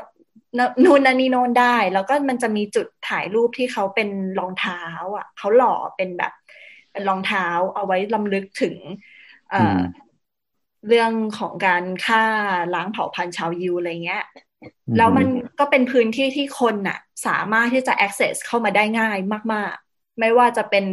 คนเดินเท้าแถวนั้น นักท่องเที่ยว แต่ว่า รัฐสภาไทยแลนด์ก็คือ อย่างนั้นอย่างนั้นน่ะเหมือนเอามาตั้งไว้เฉยๆ โดยที่ปิดตัวเองจากจากรอบด้าน จากประชาชนจากคนท่องเที่ยวจากนู่นนั่นนี่โน่นอะไรเงี้ย เป็นเหมือนภูเขาทองสองไว้อย่างนั้นเฉยเออคือเขาทองแต่เราขึ้นไปข้างบนได้นะคือเราว่าอย่างนี้เว้ยคือเวลา เวลาพูดถึงรัฐสภาเนี่ย คือมันต้องบอกว่ามันได้รับ requirement หลายอย่าง มันมันเกิดจาก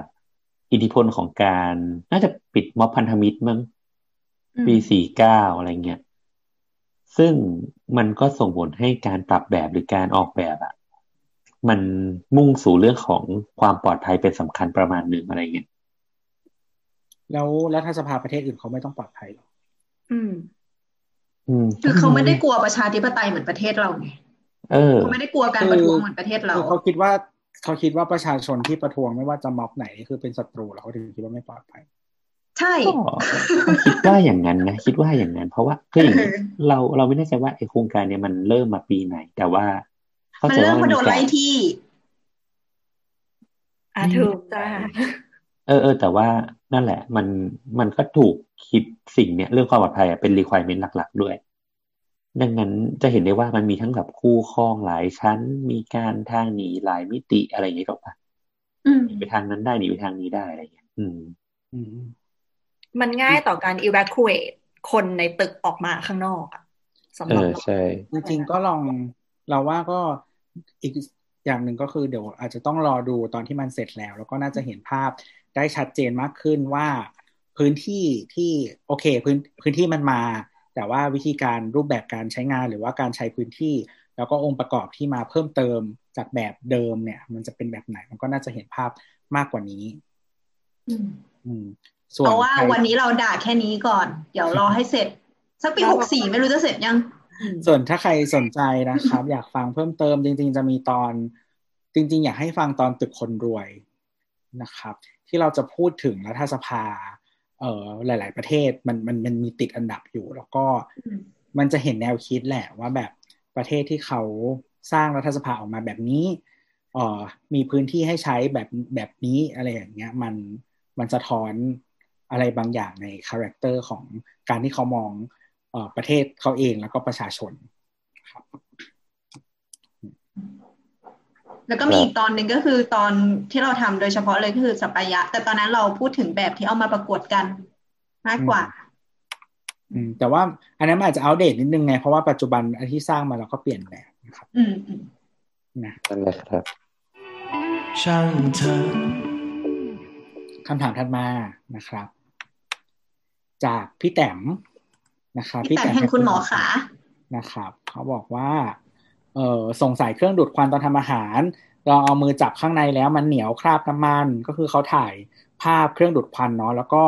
เปิดเปิดฝาปิดอะออกมา แล้วก็จะเห็นตัวเหมือนตัวดูดอะครับตัวพัดลมเนาะต้องซื้อเปลี่ยนไปเลยใหม่เลยไหมถามช่างเถอะแล้วจะตอบไหมนะ อ่า แล้วก็มีรูปมาให้ดูนะครับนะคุณลิงใส่แว่นก็เลยบอกว่าเดาว่าเราจะตอบว่าซื้อเปลี่ยนใหม่ เห็นตัวเป็นคนยังไงวะ ก็มีตังค์ก็เปลี่ยนดิ แต่เราไม่เคยเปิดเลยนะ คือจริง ๆ มันควรจะต้องเปิดนะมันมีคือมันมี part ที่ทำความสะอาดได้ ส่วนใหญ่มันจะเป็นแกรตะแกรงที่เป็นฟิลเตอร์เป็นสแตนเลสหรือเป็นอะไรก็ตาม เราเคยทำความสะอาดสิ่งนี้อืมแล้วเป็นโดไงยบ้าการงใช้เป็นไอไอที่ทำความสะอาดที่มันเป็นขวดสเปรย์อะแล้วเราก็ฉีดฟึดฟึดฟึดฟึดฟึดฟึดฟึดฟึดฟึดฟึดแล้วก็รอโดให้ยไม่ได้แกะอะไรออกมาเลยเหรอ ไม่เราเหมือนแบบทำแค่ภายนอกอะอ๋ออืมแล้วก็คือเหมือนแบบฉีดอัดทุกอย่างเข้าไป แล้วก็รอให้น้ำต่างๆ มันแบบไหลไหลออกมาไหลแล้วก็ค่อยเช็ดทีเดียว ก็ work อยู่ ก็คล้ายๆล้างแอร์ก็ว่าอืได้มนั่นแหละคือจริงๆล้างแอร์มันจะมีน้ำยาที่เป็นเหมือนแบบ self ทำทำเองได้อะที่ไม่ต้องใช้ช่างอะแต่มันจะไม่สะอาดเท่าช่าง แต่ว่ามันแบบพอได้ อืมเออใช่แล้วก็จริงๆมันก็ควรจะเราไม่แน่ คือจริงๆอะมันมีหลายเครื่องดูดควันอะมันมีหลายเลเวลมากๆ แล้วแบบไอที่แบบใหญ่หน่อยอะปกติฟิลเตอร์ด้านล่างสุดอะมันจะถอดได้แล้วจริงๆล้างอันนั้นเป็นประจำอะมันก็กรองได้พอสมควรแล้วอะไรอย่างเงี้ย แต่ว่าถ้าตามคอนโดอะก็ไม่แน่ใจสเปคอะไรแบบเนี้ย เพราะว่าคือส่วนส่วนใหญ่เขาก็จะแถมแถมมาเนาะสเปคมันก็จะไม่ได้แบบดูแบบ heavy duty อะไรมาก อืมเราดูจากรูปอะเราคิดว่าไอตัว ที่มันเป็นตัวกรองอะมันดูอืมน่าจะถอดน้ำได้อะอืมก็เลยแนะนำว่าให้ทำแบบเราก็ได้ค่ะ ฉีดเข้าไป แล้วก็รอให้น้ำทุกอย่างมันไหลออกมา แล้วก็เช็ดอีกทีหนึ่งนั่นแหละอืม หรือว่าถ้าถ้าคิดว่าทำอาหารบ่อยนะแล้วก็ เออก็เปลี่ยนอืม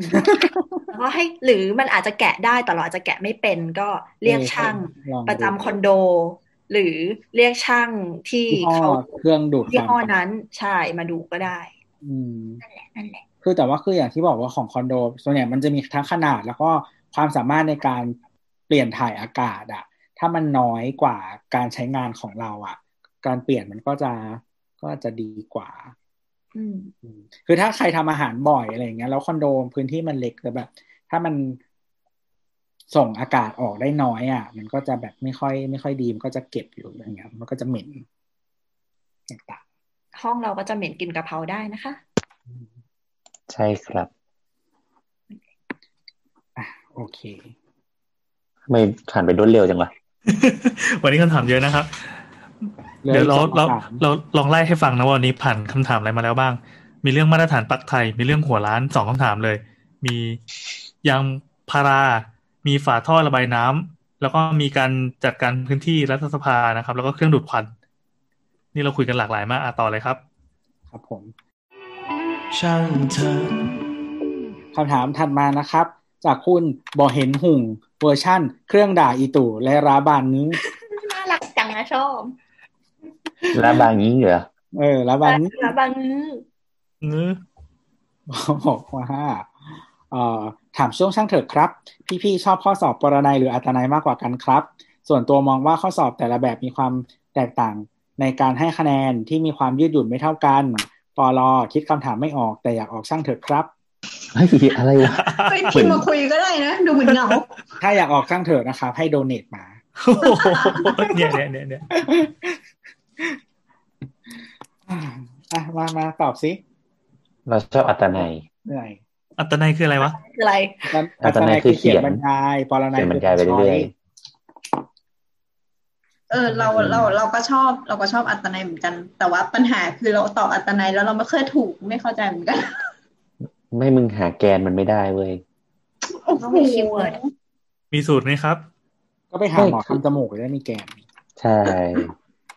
ไม่ไม่เราว่าอัตนัยคือเหมือนว่าอย่างน้อยมัน ถ้าเกิดปูว่าแบบ มันไม่ต้องถูกร้อยเปอร์เซ็นต์ะแต่ถ้ามันมีแกนแกนคำตอบอยู่ประมาณหนึ่ง เช่น สมมติว่าคำตอบมันคือข้าวขาหมูอะแต่เราบอกวัตวัตถุดิบมันถูกอะเราก็เราก็ได้คะแนนแล้วอะคิดออกปะอืมเออ แต่ว่าถ้าสมมติว่าพก tricky นี่หว่าใช่นะเป็นพวกทริกกี้ ก็ไม่ได้ทริกกี้แต่แบบก็ก็ตอบแต่ว่ามันเออสมมติถ้าเราไม่ไม่รู้ร้อยเปอร์เซ็นก็ไม่เป็นไรไง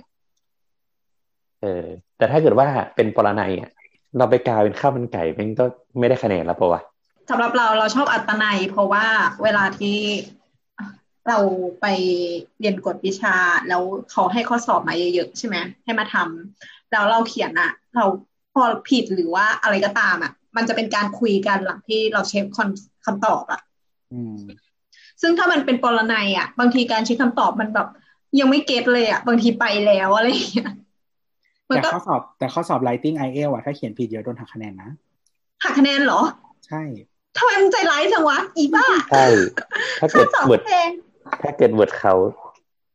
เกินก็โดนหักคะแนน เออ ก็คือ เกินก็โดนด่าด้วยเหรอ เออเกินใช่ก็โดนหักคะแนน ห้ามเกินแล้วก็ต้องต้องถูก คือถ้าผิดแกรมมาตรงไหนก็คือจะโดนหักคะแนน ถ้าใช้คำง่ายเกินไปโดนหักคะแนน ถ้าไม่ใช้ถ้าคำเกิดยากใช้คำซ้ำแล้ก็วโดถ้านกูหักไม่คะแนตอนบอะไรเลยคะแนนกูจะอยู่ที่เท่าไหร่ถูกไงก็ไม่ได้ก็ได้ศูนย์ไงมีใครเคยติดลบบ้างไหมไม่มีไม่มีก็หรอโอ้ ก็คืออย่าเขียนพร่ำเพรื่อนะคะ ข้อสอบ IELTS อะเขานับคำเนาะแล้วก็แบบกูกำลังคิดว่าเดี๋ยวกูจะเขียนฟิกสักเรื่องหนึ่งให้เขาอ่านเขานับคำแล้วก็ไอเขียนไอที่เขียนผิดแกรมมงแกรมมาสะกดผิดอะไรต่างๆ ก็คือโดนหักคะแนนก็ทั้งหมดแต่มันอาจจะแบบไม่ได้เป็นแบบเยอะขนาดนั้นอะไรเงี้ยแต่ว่าอืมหลักๆก็คือเขียนให้มันรู้เรื่องให้มันครบให้มันมี intro body conclusion อะไรเงี้ยอืมเออ คือจริง ๆของ IELTS มันจะก็มีมี pattern ให้จำแหละวิธีว่าแบบ paragraph ที่หนึ่งควรจะเนื้อเรื่องประมาณไหน paragraph ที่สอง paragraph ที่สามเนาะแล้วก็เอ่อการวิเคราะห์มันจะมีข้อวิเคราะห์กราฟอะข้อแสดงความคิดเห็นในข้อวิเคราะห์กราฟอะก็จะง่ายหน่อยแบบว่าตาม pattern ไปได้ง่าย ๆ แล้วก็เออนี่ก็จำแพทเทิร์นวิธีการเขียนกราฟเลยฉันจะเขียนเป๊ะๆๆๆเลยเออก็ถ้าคืองั้นถูกก็ถูกต้องแล้วเออก็คือเราจำแพทเทิร์นไปเรื่องกราฟอะก็คือแบบ ก็จาก จากหกก็เป็นเจ็ดอะไรอย่างเงี้ยก็ไม่เฮ้ยไม่เป็นไปไม่ได้ฉันตีค่าตัวเองว่าหกนี่คือส่วนสุดในชีวิตฉันแล้วอ่าอาจจะได้ห้าเออหกสี่หกจุดห้าเรามันใจฟ้าบอยยังแต่ยังเห็นแต่หว่าน้ามอง ถ้าถ้าอยากได้ยูดีๆ ยังไงก็ต้องแบบ expression skill อะ เขียนกับพูดอะ ต้องได้คะแนนโอเค ใช่ใช่ใช่ไอ้ฟังกับอ่านอะ มันมันไม่เท่าไหร่เพ ราะว่าคนส่วนใหญ่ก็น่าจะได้เยอะประมาณหนึ่งอยู่แล้วอืมนั่นแหละนะ เอาเอา overall ให้มันได้ก็ได้แหละคือแต่ว่าคืออย่างอย่างตอนเราสอบแบบ overall ได้ แต่ว่ามันจะมีแบรนด์ที่เราไม่ดีอืมเออนั่นแหละค่ะอยากจะให้คนอยากให้คนฟังเห็นหน้าน้ำตอนนี้ ไม่ตอบแล้วกูเครียด ส่วนตัวขอไปก่อน part listening กับ part เอ่อ reading เนาะมันก็จะเป็นปรนัยนะฮะอืมอืม อันนี้อะก็อยากบ้างอะเลยเอาเลยพลอยพลอยคุณโตพูดก่อนก็ได้อะไรนะพลอยพลอยพลอยอ๋อ ก็คือเราชอบการเขียนมากกว่า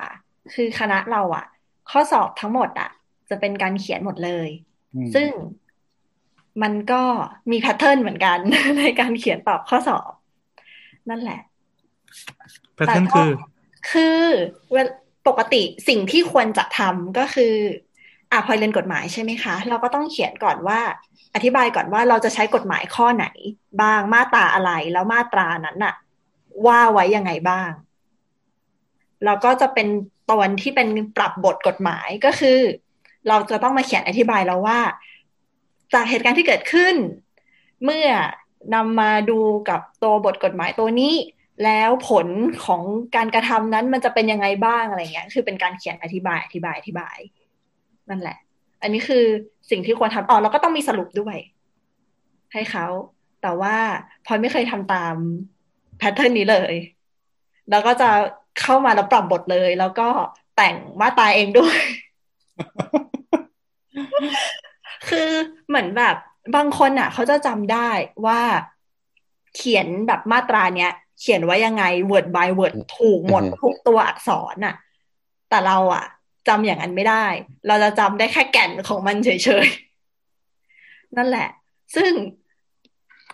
ไอไอการเขียนแบบเนี้ย คืออาจารย์ก็คงจะให้คะแนนแหละว่าเออมันดูมีความพยายามแล้วอะในการที่จะอธิบายอะเขาก็จะแบบเออให้คะแนนมาอะไรเงี้ยมันมันดูก็ได้คือคะแนนมา กกว่าก็คือแต่งมาตราขึ้นมาเองเนี่ยเหรอ คือเหมือนแบบก็ตัวตัวหนังสือมันไม่ตรงไงแต่หมายถึงใช่ว่าแต่มันไม่ตรงแต่ว่าตามเนื้อความเข้าใจความเลยว่าคอนเซ็ปต์เนื้อความประมาณของนี้เออของเออข้อเข้าใจกฎหมายข้อนี้มันประมาณนี้นะส่วนสมมติว่าแบบบุคคล แบบว่าเริ่มขึ้นเมื่อเกิด แล้วก็สิ้นสุดลงเมื่อตายนั่นนู่นนี่อะไรเงี้ย คือเราก็จะใช้แบบเป็นคำเขาเรียกว่าอะไรอะสามัญธรรมดา ไม่ได้ว่าใช้ศัพท์แบบพาราเฟสแล้วกฎหมายพาราเฟสแล้วใช่พัฒพาราเฟสนาแล้วพาราเฟสอีกอะไรเงี้ย นั่นแหละ ซึ่งซึ่งจริงๆข้อสอบกฎหมายคือไม่อนุญาตให้พาราเฟสไงฉันก็ทำมาตลอดมันก็มีส่วนที่พูดได้กับส่วนที่ควรจะอิงอะไรอย่างนี้เปล่าอืมอืมเพราะว่าแบบหมายถึงว่าการตีความมันจะผิด ไม่รู้ นั่นแหละ ไม่รู้ฉันเป็นผู้ตกกฎหมายทุกตัวที่เรียนเออนั่นแหละ เกลียดกฎหมายก็มากเลยอะ โดยเฉพาะอาจารย์นิติส นุกออกจะตายไป มันจะมีอาจารย์ที่แบบเหมือนเรียนอย่างอื่นมาก่อนแล้วมาเรียนนิติอะส่วนใหญ่จะสอนรู้เรื่องแต่ถ้าคนที่เรียนนิติมาตลอดอะสอนไม่รู้เรื่องเลยเออเออจริงจริงจริงเรามีอาจารย์คนหนึ่งที่เขาเหมือนแบบไปเรียนอย่างอื่นมาแล้วเขาก็เรียนกลับมาเรียนนิติศาสตร์อะแล้วระบบความคิดและการอธิบายของเขาอะ มันจะแบบมันทำให้ทุกอย่างง่ายขึ้นอะ เออ จากจุดกอไปจุดขอแล้วไปจุดคอ แต่ถ้าเกิดว่าอาจารย์นิติก็จะไล่มาตั้งแต่แบบ ตืดตืดตืดตืดตืดต้นกลางมาจนจบอะไรเงี้ยนั่นแหละแต่การเขียนข้อสอบแบบกาก็ดีเหมือนกัน เราว่า ถ้าเกิดว่าเป็นคนที่ความจำดี แล้วจำจำเนื้อหาได้อะเราคิดเรามั่นใจว่าตอบถูกแน่ๆ เพราะมันก็คือขาวดำถูกผิดไปเลยอะไรเงี้ยตอนที่เราเด็กเด็กแบบเด็กมัธยม เราจะชอบข้อสอบกากาแต่พอต้องมา เรียนในคณะที่ต้องเขียนตอบหมดอะไรเงี้ย ก็เลยเริ่มชินกับการเขียนตอบไปเรื่อยๆนั่นแหละอืมเงี้สำหรับเราเรื่องการเรียนมันผ่านมานานแล้วเนอะสามสิบปีผ่านไป แล้วเราก็พูดอยู่เสมอว่าถ้าเป็นการคุยกันเรื่องการเรียนเนี่ยเราจะเฟดตัวหายไปว่าเราไม่ชอบเรื่องนี้จริงๆ เป็นคนที่แอนตี้การเรียนไม่รู้สินะคือไม่ไม่ชอบแล้วก็ไม่มีความสุขกับการเรียนเลย กลายเป็นว่าข้อสอบ ทั้งปรนัยทั้งอัตนัยอะเราไม่ชอบทั้งคู่เลย มันยังไงมันก็ผิด อันนี้เป็นคำตอบของคนที่เรียนไม่เก่ง เราก็เลยเอ่อเลือกเลือกเข้าคณะที่คิดว่าไม่ต้องทำสิ่คิงดว่าไม่ต้องสอบใช่ใช่ใช่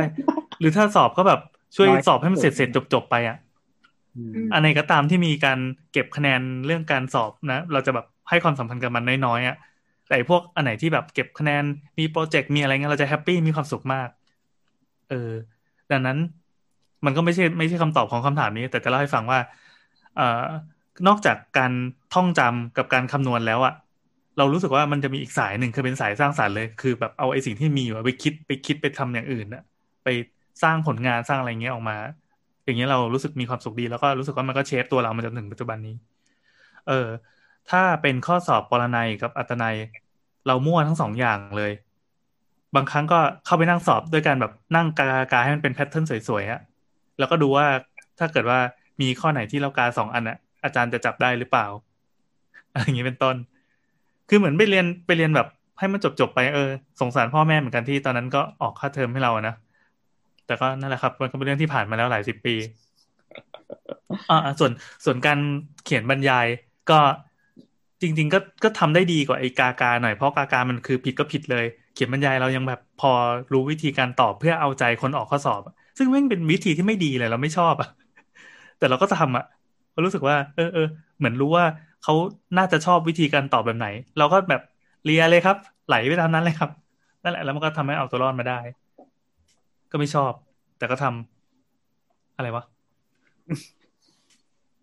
มันก็เป็นสเตจหนึ่งของชีวิตแหละพลอยว่ากับการที่อยู่ในระบบการศึกษา ที่จะต้องระมีบบการการศึสกอษาบมันมันแวลูคนสอนอะ มันก็อืมต้องตามนั้นนะถ้าเราอยากจะ survive ในระบบนี้ อืมมันก็ตลกร้ายแต่ก็นั่นแหละ แต่อันไหนที่รู้สึกว่าทำแล้วมั่นใจกว่าก็คือการการทำโปรเจกต์ที่เป็นนอกเหนือจากการสอบอะอืมวิชาไหนที่มีคะแนนจากการสอบน้อยที่สุด เช่น รู้สึกจะมีบางวิชาแบบเอาแค่สิบเปอร์เซ็นเองอะไรเงี้ยโหเราได้แฮปปี้มากมีความสุขมาก ไปทำอย่างอื่นแทน แล้วก็พอจบมาก็ได้เกรดดีกับไอ้ตัวนั้นอะเรา เราทำข้อสอบอัตนัยได้ไม่ดีเดี๋ยวนะท่อนนึงก่อนอัตนัยคือเขียนใช่ไหมอ่าอ่าอัตนัยคือเขียนอัตนัยคือเขียน คือจริง ๆ ตลอดเวลาที่เรียนมหาวิทยาลัย อะเราก็น่าจะเป็นเกือบทุกคณะนะที่มันมีแต่ข้อสอบเขียนอะอ่าอ่าอ่าใช่ใช่เออแล้วก็คือเราอะเป็นคนคือเราเป็นคนคิดไม่ค่อยเหมือนคนอื่น แล้วเราก็จะจำทฤษฎีอะไรไม่ได้ คือเราสามารถมาถึงคอน result ได้ แต่ว่าระหว่างทางอะ เรา วิธีคิดเราไม่ค่อยเหมือนคนอื่นมันก็เลย ซึ่งจริง ๆ ส่วนหนึ่งในการให้คะแนนมันคือวิธีการมา อืม แล้วก็ตั้งแต่ตลอดเวลาที่เรียนมาแทบไม่เคยขอสมุดเพิ่มเลย คือเวลาตอบอะเวลาเขียนตอบอะเขาจะให้สมุดมาเป็นเล่ม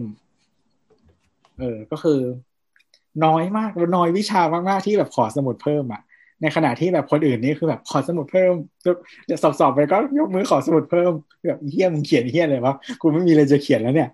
นี่คือไม่เข้าใจเหมือนกัน เพราะว่าของทอยเป็นข้อสอบห้าข้อ แล้วก็มีเวลาอ่าสามชั่วโมง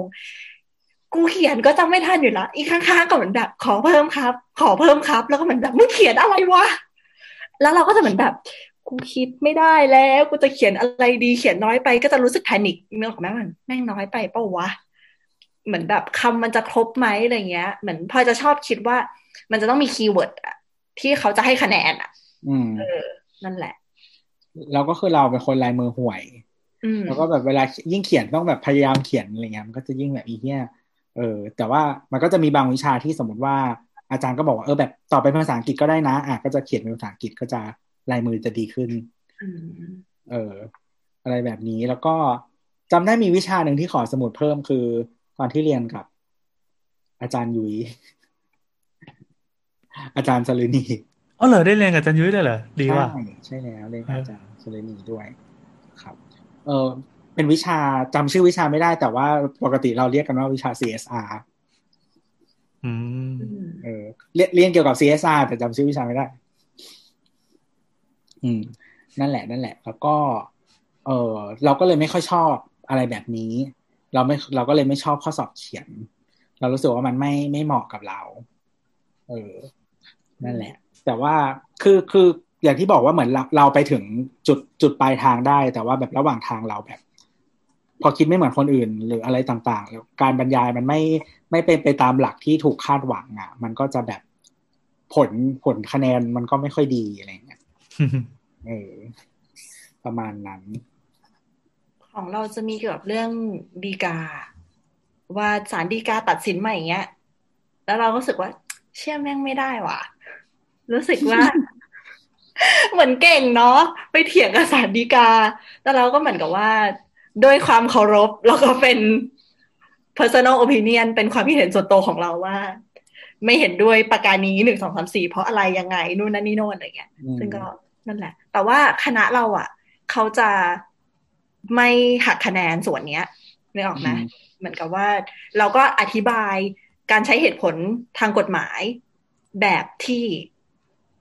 ศาลฎีกาบอกมาหรือว่าแบบตามที่เรียนมาอะไรเงี้ย แต่ว่าไอ้ส่วนที่เป็นความคิดเห็นทางกฎหมายของเราเองอะ อาจารย์เขาก็จะไม่ไม่ได้หักคะแนนไม่ได้อะไรจากตรงเนี้ย อือืมมแล้วพอ มันก็จะมีช่วงที่เอามาดิสคัตกันอะว่า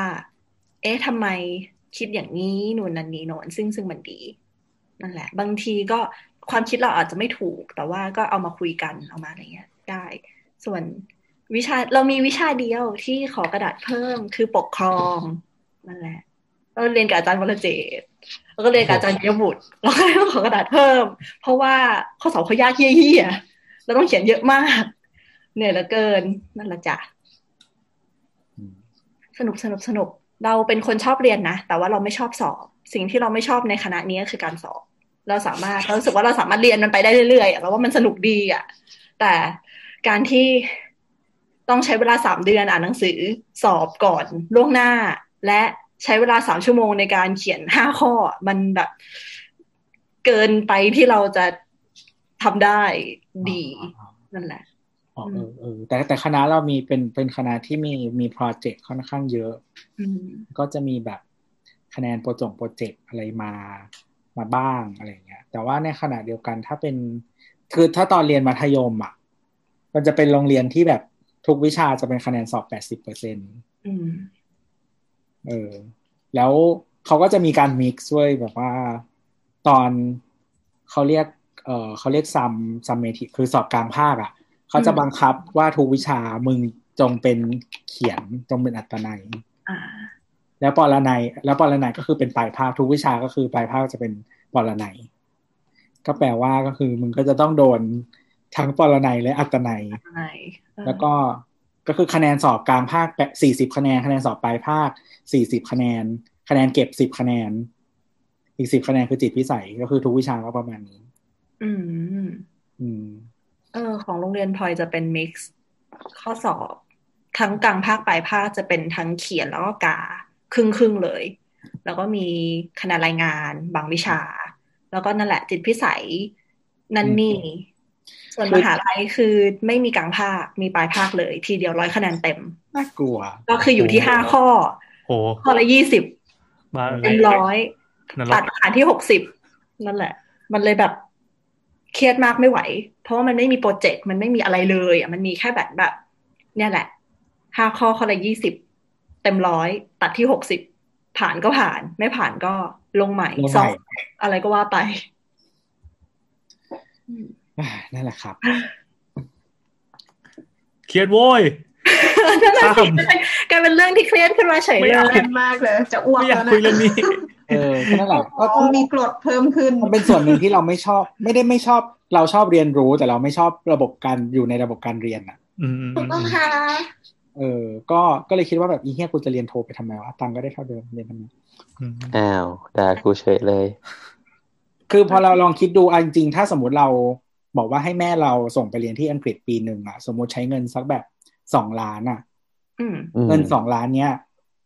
ส่วนต่างของเงินเดือนที่เราได้อะกูต้องใช้เวลาเก็บส่วนต่างนั้นกี่ปีเพื่อให้ได้สองล้านวะก็ใช่ เออ นั่นแหละนั่นแหละ เราก็คิดแบบนี้แหละ เราก็เลยแบบ ไม่ต้องเรียนหรอก มึงกำลังเตะตะขาน้ำเหรอต่อไปยังไม่ผ่านก่อนเนาะค่อยคิด เออ เราเป็นคนอะโอเคที่ข้อต่อไป เดี๋ยวไปกินยาลดกรดก่อนต้องพูดนะคุณน้ลดกดนี่คือ ไม่ใช่กรดนะ เป็นลดกดลดโกรธกดขี่ำอืมช่างเธออะคำถามสุดท้ายสำหรับค่ำคืนนี้นะครับ เย้กูเหนื่อยเหลยเกินอะจากคุณทอมนิโซนะครับ เขาก็โพสต์มาเนาะเป็นแบบ เอ่อบันไดสถานี BTS สีลมก็คือเหมือนมีคน ที่เขาตะโกนขายปฏิทินอยู่เนาะอะไรประมาณนั้นมันเป็นจุดทางเชื่อมอะครับ แบบบันได BTS เชื่อมกับบันไดกับ กับน่าจะเป็นสะพานเชื่อมของอาคารอื่นอะไรประมาณนี้ อืมเขาโค้ดมาแล้วเขาก็ถามว่า เห็นอยู่หลายวันที่ผ่านมาแถวนั้นก่อนขึ้นรถไฟฟ้า มันเป็นเรื่องที่ดีนะ แต่ปัญหาเรื่องที่ดีคือเรื่องไหนวะปัญหาณตอนนี้คือมันเป็นส่วนของนิติบุคคลที่หลายคนที่ไม่ใช่คุณตาออกมาทำในลักษณะแบบนี้บางครั้งใจหนึ่งก็อยากช่วยใจหนึ่งก็ไม่ใช่ที่ของ มันใช่ที่ของเขาหรอ อืม แล้วเคยสังเกตบ้างไหมว่าทางเดินระหว่างตึกของอาคาร ไม่ได้ทำเผื่อให้คนมายืนเป็นกิจการขนาดนั้น ถ้าเป็นตีนสะพานบีเทสมันจะดีกว่าไหมฝากถามสาวๆช่างเถอะหน่อยครับ ไม่ดีทั้งนั้นแหละครับเป็นที่สาธารณะไม่ควรมีใครมาใช้ ใช่ครับ อธิบายเหตุการณ์นิดหนึ่งดีว่ามันเกิดอะไรขึ้น ก็เออมีคุณตาคนหนึ่งเขามายืน ถ้าเป็น BTS สีลมเนี่ยเข้าใจว่านี่น่าจะเป็นทางเชื่อมอาคารที่เชื่อมต่อกับตึกเอ่อสีลมคอมเพล็กซ์มั้งถ้าเราใช่สีลมคอมเพล็กซ์ค่ะ เออเขาก็ขายปฏิทินอยู่อะไรประมาณเนี้ย แล้วก็คือคนที่เจ้าของทวิตอันแรกเลยอะเขาบอกว่า เออซื้อซื้อขนมแถวนั้นมาให้คุณตาใจดีมาก ขอบคุณหลายรอบ เห็นอะไรแบบนี้ท้อใจกับสังคมนี้มาก อยากให้สิ่งนี้หมดไป อยากให้ผู้สูงอายุมีคนดูแล อืมแต่ว่าคุณคนที่โค้ดมาถามเรา อืม อืม นั่นแหละ เขาก็บอกว่าการใช้พื้นที่แบบนี้โอเคไหม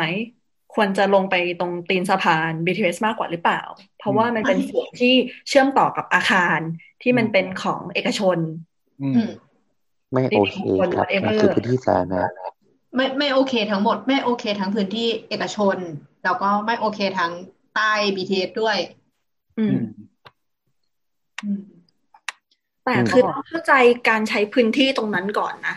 เพราะว่าไอ้ทางเชื่อมตรงเนี้ย เรารู้สึกว่าก็จะชอบมีเป็นป้ายเขาไม่เชิงป้าย อะเหมือนเป็นแบบพนักงานมาบอกว่า รับสินค้าไหมคะ สมัครบัตรเครดิตไหมคะ อยู่ตลอดเขาเวเขาลาตั้งเป็นป๊อปอัพหรือว่าเขาเขาแบบพร้อมเดินตลอดเวลา คือบางส่วนน่ะเขาเช่าพื้นที่ของเจ้าของคือพื้นที่นะเออเออถูกถูกอย่างนี้เอานี้อธิบายก่อนว่า สมมติว่ามันอยู่ตรงแถวตรง BTS อะตรง concourse มันอะตรงชานชาลาไม่ใช่ชานชาลาตรงตรงแพลตฟอร์มมันอะอื มมันคือเขามีเช่าพื้นที่พื้นที่ที่เป็นแพลตฟอร์มพื้นที่เอกชน อืมดังนั้นการมาตั้งอยู่บนพื้นที่เอกชนเนี่ยมันเป็นไปได้ อ่าพูดนี้ก่อน แต่ว่าพื้นที่ใต้ BTS ไม่ได้ถูกสัมปทานไปด้วย อืม ถูกไหม คือถ้าไม่งั้นนะเราไปดูตรงรอยต่อระหว่าง BTS สีลมเอ้ย BTS สาราแดงอืมกับ MRT สีลมเนี่ย อืม มันจะมีจุดที่มันเชื่อมต่อกันพอดีอะแล้วมันจะเขียนว่าอันนี้ที่ของ BTS อันนี้ที่ของใครที่ MRT ของใครใช่ใช่ใช่ อันเนี้ยคือจะเห็นภาพว่ามันคือที่เอกชนต่อกันถูกไหมแต่พอลงไปพอลงไปตรงแบบ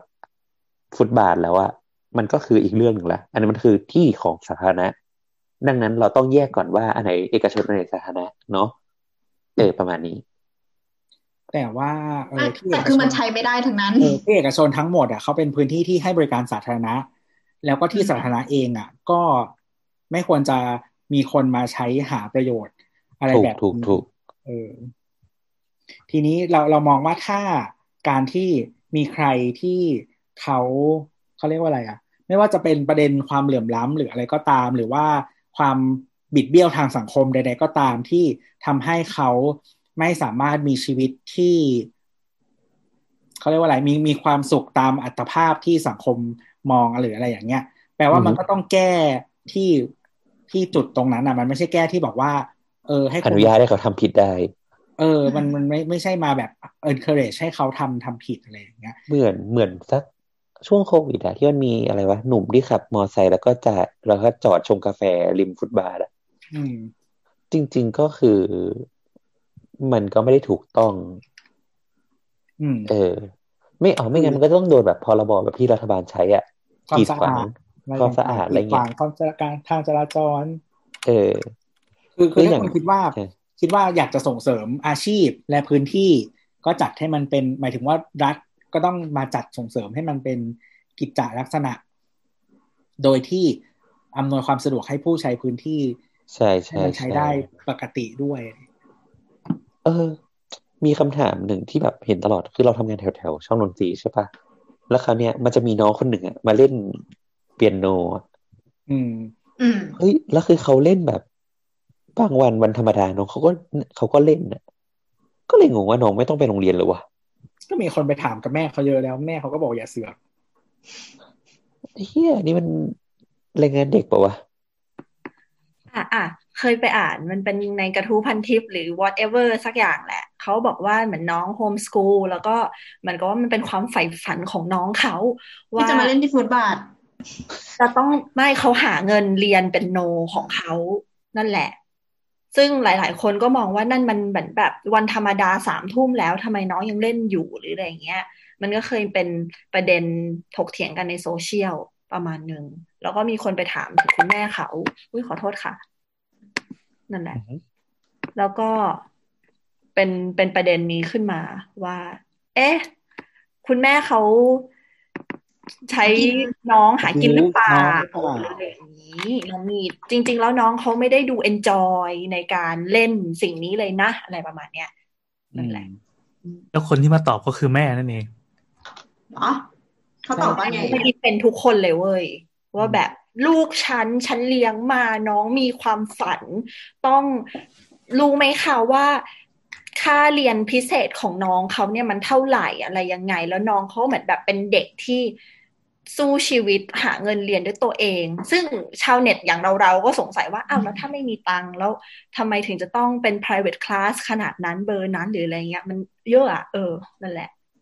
เอาเรารู้สึกอย่างนี้นะ คือถ้าน้องเขาอยากเรียนเอง หรือว่ามันเป็นความใฝ่ฝัน อันเนี้ยมันก็เป็นเรื่องที่ฟังขึ้นนะ แต่ทีเนี้ย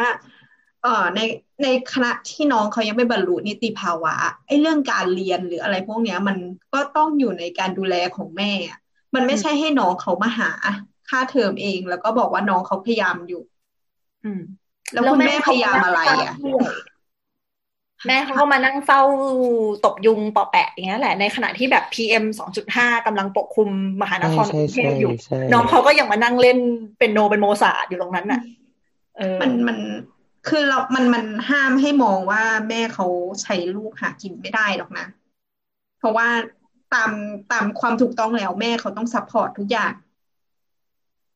ก็เขาอาจจะไม่พร้อมไง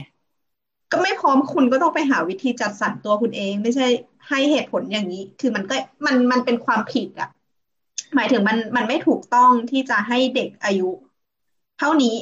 มาใช้เวลากับการหาเงิน เขาควรจะได้เรียนในสิ่งที่เขาอยากเรียนหรือว่าได้เล่น หรือว่าได้ทำก็อะไรนี่ก็ไงตามก็เล่นอะไง ก็เล่นดนตรีเหมือนเขาเด็กอยากขายเล่นพวงไงมาลัยงี้ไงเออจริงขายพวงมาลัยเราก็ไม่ได้เห็นว่าถูกไงไม่หรอกแต่เราก็เป็นแค่ชาวเน็ตไงแล้วก็ถูกได้ต้องแค่แค่นี้แหละ อ่า เห็นด้วย คือเรารู้สึกว่าเสนอความเห็นอะไรไปมันก็เป็นแค่อีกหนึ่งความเห็น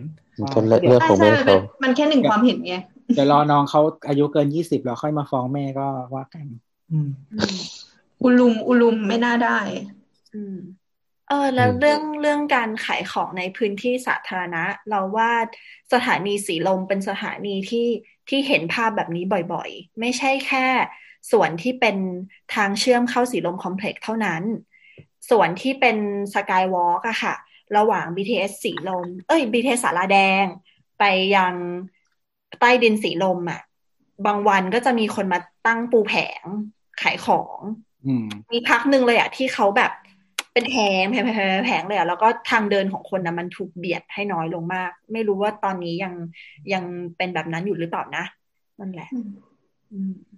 อืมอืมที่ให้แยกลาดพร้าวก็มีที่เป็นทางใช่เชื่อมกำลังจะพูดถึงเลยบอกว่า ตั้งแต่อีตรงทางเชื่อมกับสถานี BTS กับห้างสองฝั่งเนี่ยมันทำเสร็จแล้วอะ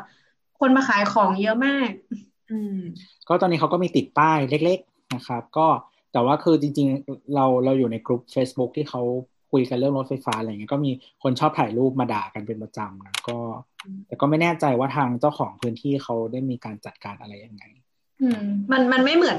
ของพวกฝั่งตรงแถบพารากอนที่เป็นสกายวอล์กใหญ่ๆ แต่ว่าก็เราก็จะไม่เห็นว่าจะมีการขายพวกอย่างนี้ใช่ไหม คือคือเจ้าของอะมันมีหลายคนเนาะแต่ละอืมจุดอะไม่ว่าจะเป็นทาง BTS เอง หรือว่าจะเป็นทางเอ่อ MRT เอง หรือว่าห้างต่างๆ ซึ่งโซนตั้งแต่ช่วงสยามราชประสงค์นี่นั่นอะ บางส่วนอะมันถูก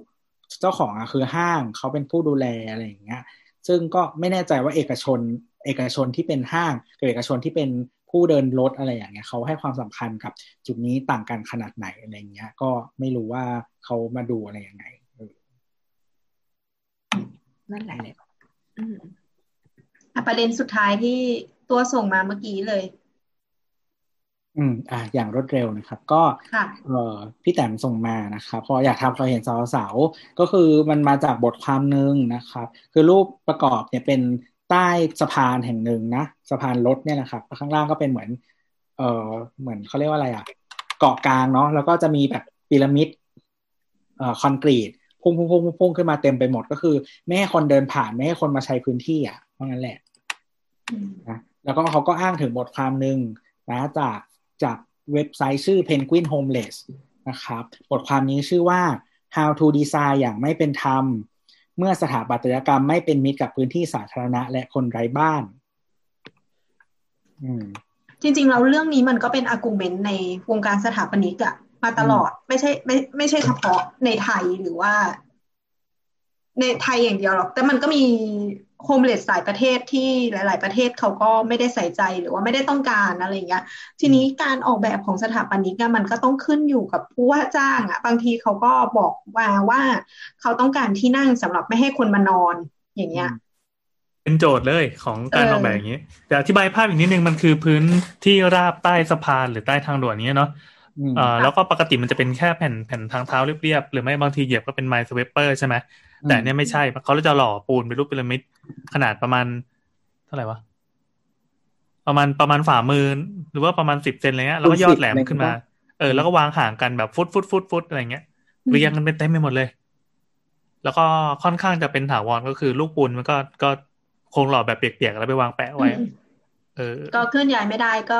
ใช้งานไม่ได้เพก็ราะจะว่าเป็นมันหนามไม่ได้เป็นที่ใช้งานอยู่ตแล้รงวสะพานข้ามแยกแถวบ้านเราอะ ก็คือจุดที่จุดที่มันจะเป็นเหมือนทางเรียบๆเฉยๆอะเขาก็ใช้วิธีเอาเหมือนเอ่อลูกกรงอะไรอย่างเงี้ย ใช่ใช่มาปิดให้หมด ก็คือของม่ของไทยจะใช้เข้าไปวิธีนั้น อืมคือไม่ไม่ให้ใช้งานใต้สะพาน แต่ทีนี้มันจะมีใต้สะพานแบบบางที่ที่ยังอยู่ใกล้ชุมชนเนี้ยเออเขาก็ใช้วิธีพัฒนาให้มันเป็นส่วนที่คนในชุมชนมาใช้งานไม่ได้ เออถ้าคนในชุมชนมาใช้งานปุ๊บคุมเลตก็ไม่แน่นอน เพราะว่ามันมีคนมาใช้ อืม ส่วนใหญ่มันจะเป็นพื้นที่ใต้ทางด่วนที่มันสูงหน่อยมันถึงจะใช้พื้นที่ข้างล่างได้แต่ว่าถ้าใต้สะพานเล็กๆน้อยๆส่วนใหญ่มันทำกิจกรรมจริงจังไม่ค่อยได้ อืมอืมเหมือนเรื่องนี้เราเคยคุยกันด้วยแหละเมื่อนานเมื่อนานมากแล้วเนาะของอือฮึสาวๆเนี่ยไม่ว่าจะเป็นเรื่องเก้าอี้ที่มันออกแบบมาให้มันนั่งไม่สบายหรือว่า เอ่อเป็นทางที่เหมือนเป็นเก้าอี้ข้างทางอะ่ะ แต่ว่าทำเป็นทางลาด หรือไม่ก็พิงได้อย่างเดียวนั่งไม่ได้ หรือถ้านั่งได้ก็นอนไม่ได้ มีอะไรมากันเกะกะมีอะไรตอนเงี้ยมีตอนที่คนจีนที่เมาแล้วก็ไปที่ป้ายแล้วก็มีคนมา มาทำไม่ดีไม่ร้ายอ๋อเหรอเหรออืเหรมอเออเออลืมไปแล้วนานละก็นั่นนั่นแหละก็คือเป็นความตั้งใจที่จะออกแบบเพื่อไม่ให้มีคนมามาใช้ ไม่ใช่ให้ไม่ให้โฮมเลสมาใช้ อืมอืมไม่ ใช่คนบางกลุ่มใช้นั่นแหละ หรือว่าใช้แบบ คือใช้คืออย่างสมมติว่าป้ายรถเมย์มันออกแบบมาให้เพื่อรอเป็นการชั่วคราวอยู่แล้ว ไม่ได้ให้อืมคุณมานอนอืมเพราะฉะนั้นอะ มันก็ตอบโจทย์ในแง่ของการใช้งานที่จะเป็นป้ายที่จะรอชั่วคราว แต่ไม่ตอบโจทย์ในการใช้งานรูปแบบอื่น อืม ใช่ใช่ใช่อืม ซึ่งซึ่งจริง ๆ ก็อาจจะมองได้ว่าคือคือคือคือสมมติว่าถ้าคุณคิดว่าเขาเรียกว่าอะไรอะ คนที่คนไร้บ้านต่างๆ แล้วมาใช้พื้นที่เหล่านี้อะมันก็ต้องคิดต่อว่า คือคุณอยากให้ใช้แล้วมันมันกระทบคนอื่นไหมอะไรยังไงอะไรเงี้ยแล้วคือคุณอยากให้ใช้ในในรูปแบบไหนถ้ามันแบบใช้ได้หรืออะไรอย่างเงี้ยคือคืออย่างนี้เวลาเวลาเราบอกว่าเรามีสิ่งเนี้ยสมมติเราเราเปิดพื้นที่ให้กับคนไร้บ้านเนี่ยมันจะต้องตามมาด้วยฟ a ซิลิตี้อย่างอื่นด้วย เช่นห้องน้ำเอ่ยอะไรเอ่ยเนี่ยอืมสมมุติว่าเราเปิดพื้นที่ให้ใช้อะแต่ว่า เขาไม่มีฟ a ซิลิตี้อื่นในการเสริมเข้าไปให้มันครบอะอืมมันก็จะเกิดปัญหาเช่นกลิ่นฉี่กลิ่นนู่นกลิ่นนี่อะก็ต้องอย่าลืมว่ามันคือพื้นที่สาธารณะที่ทุกคนใช้ร่วมกันถูกไหมสมมุติท่าว่าประจันทร์อย่างเงี้ยนะสมเออสมมติว่าเราไปแบบไปใช้พื้นที่อะแล้วเรารู้สึกว่ามันไม่ปลอดภัยอะพื้นที่ตรงนั้นเราก็จะไม่ถูกใช้งานอีกเลยจบปะอืมดัคืงอนั้นคือเรามันก็มเลองยในต้องมุมว่าถ้าเราเปิดให้บาลานซ์หลายคนอย่างกลุ่ม กลุ่มเนี้ยใช้อะไอไอพื้นที่จุดประสงค์หลักของพื้นที่อะ ถ้ามันถูกเปลี่ยนเปลี่ยนอะทำก็คนอื่นก็ใช้ไม่ได้เหมือนกัน ทีนี้ใน argument ที่เกิดขึ้นในวงการสถาปัตย์อะ มันมันก็เกิดขึ้นตรงที่ว่า คือสถาปนิกเวลาที่ออกแบบอะไรสักอย่างหนึ่งอะความรับผิดชอบมันไม่ได้มีเฉพาะแต่จะโจทย์ที่ได้รับมา มันต้องคิดเกินกว่าโจทย์นั้น อย่างเช่นเอ่อเราพูดว่าเขาต้องการที่นั่งที่คนนอนไม่ได้ แต่ว่าเราเราคิดถึงว่า แล้วคนท้องล่ะ คนท้องที่จะมานั่งล่ะ มันคือบางทีอะมันต้องมีความรับผิดชอบกับการออกแบบมากกว่า ที่จะที่จะทำตามพอยของของของโอนเนอร์อย่างเดียวอะอืมเออแต่ว่าอันนี้ก็ยังกลางๆอยู่ เพราะว่ามันก็ยังมีข้อสรุปที่ยังไม่ดีมากพออืมไอ้เรื่อง article ที่เขาขึ้นมาเนี่ย ในต่างประเทศทำมาแล้วหลายรอบ แล้วก็มีองค์กรหลาย ๆ องค์กรที่พูดถึงเรื่องนี้เยอะมาก ๆ ด้วย เออคือคืออย่างนี้อย่างอย่างอย่างอย่างอย่างตัวของอังกฤษเองเนี่ยมันก็มี homeless ถูกไหมแต่ว่ามันก็มีแบบบ้านบ้านเขาเรียกอะไรอะเป็นเป็น shelter shelter บ้านอะพักเอออืมเป็น shelter ให้แบบ homeless ไปใช้อะไรอซึ่งย่างบางเงี้ยซึ่งบางคนน่ะเขาก็ไม่อยาก หรือมีห้องน้ำสาธารณะที่ใช้ เออใช่อืมเออ คือบางคนเขาก็ไม่ได้อยากอยู่นะหมายถึงว่าไม่ได้อยากอยู่บ้าน อืมอืมเออ แต่จริงๆมันมีมันมีอันหนึ่งที่รู้สึกจะที่ฟินแลนด์มั้งน่าจะเป็นข่าวเร็วๆนี้ แต่ว่าจำซอสไม่ได้แล้วก็ประมาณว่าคือช่วงโควิด มันก็มีผลกระทบอยู่แล้วเนาะอือหือเออเขาก็เลย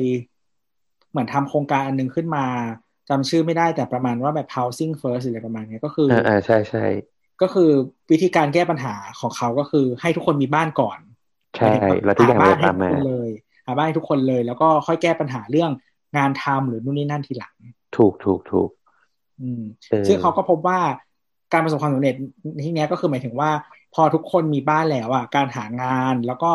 เอ่อการแบบเขาเรียกว่าอะไรการใช้ชีวิตด้านอื่นๆน่ะ มันจะเป็นระบบมากขึ้น ดีขึ้นอืมแล้วมันก็ยั่งยืนกว่าการที่บังคับเอาให้เงินเขาไปหางานก่อนแล้วค่อยมีบ้านใช่ใช่ใช่อันนี้เราเห็นด้วยอืมอันนี้น่าจะอ่านจากอาจารย์พลอยปะน่าจะพลอยแชร์ อืม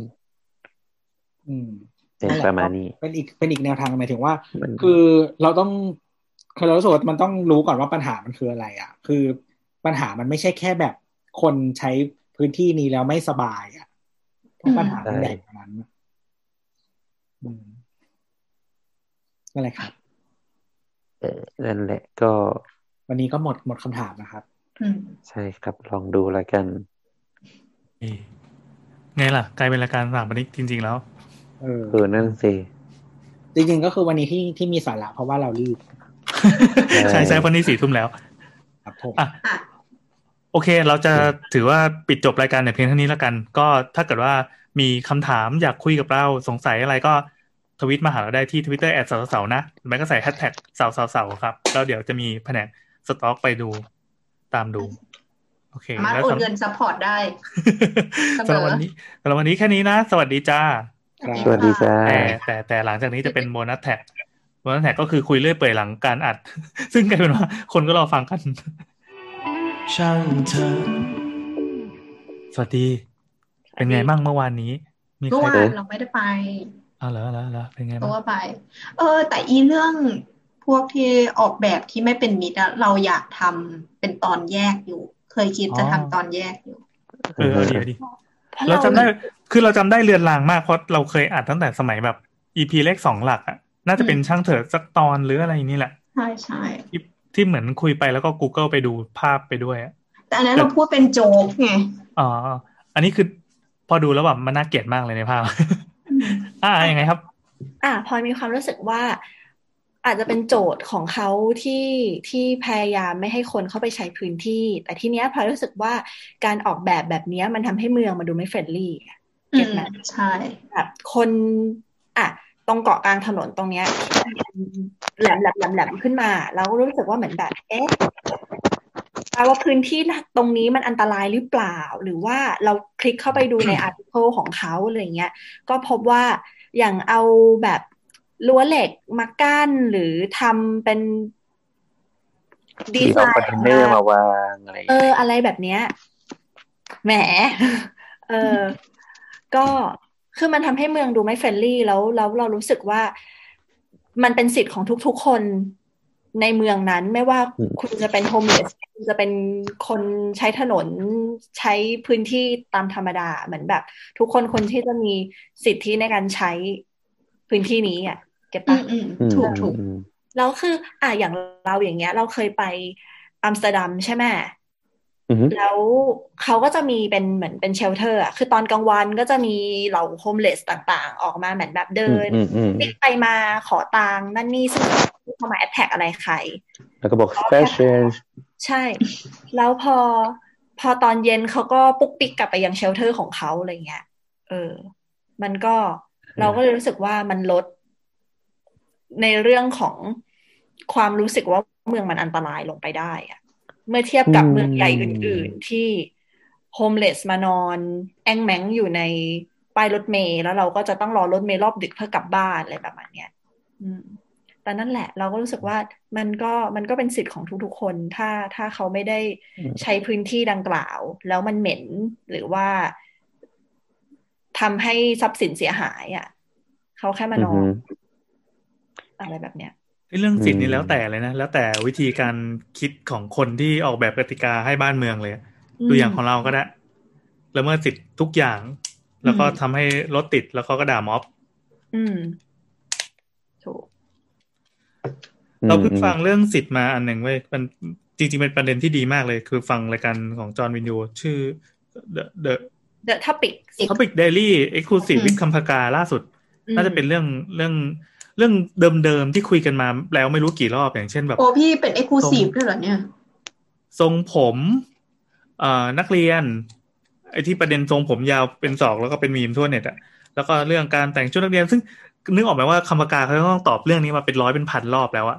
แล้วพอพอได้ฟังรอบที่ร้อยที่พันของเขาเนี่ยเฮ้ยแม่งมันดีว่ะมันเขาอธิบายเรื่องเรื่องสิทธิ์ว่าสรุปแล้วว่า ไอ้กฎหมายที่บอกว่าจะห้ามแต่อะไรเนี้ยสิทธิเสรีภาพที่มีขอบเขตอะ จริง ๆคำว่าที่มีขอบเขตอะมันแปลว่าไม่สิทธิเสรีภาพแล้วอืมเราไปฟังดูแล้วกันมีขอบจริงเขตแต่จริงๆเขาอธิบายได้ดีมากคือ คือฟังแล้วเออวะเออวะเออวะเอาก็ได้เอาก็ได้เอาอย่างนี้ก็ได้ คืออ่าคร่าวๆก็คือ ถ้าจะบอกว่าเสรีภาพเนี่ย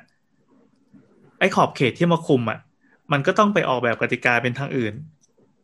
อ่าเช่น เช่น เช่นก็ก็มีคนมาถามว่าอ้าวงี้แบบเราสามารถแบบมีเซ็กหมู่กลางสี่แยกเลยได้ไหมคำตอบคือถ้าเป็น โลกที่มีสิทธิเสรีภาพเลย มันได้อ้าวคือ แต่ถ้าเป็นบ้านเรามันต้องห้ามแน่นอน ห้ามเพราะอะไร เช่น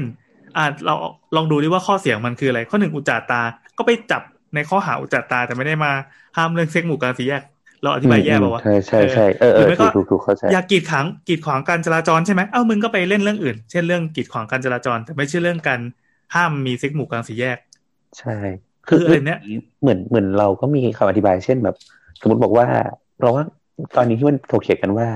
สันติวิธีอะแต่เวลาบอกว่าสันติวิธีมันแปลไม่ได้แปลว่าไม่ผิดกฎหมายนะสันติวิธีไม่ใช่แปลว่าผิดไม่ผิดกฎหมายหมายถึงว่าขยายหน่อยเช่น เล็กๆ น้อยๆตะเสมอแหละอ่าแต่เช่นสมมติว่า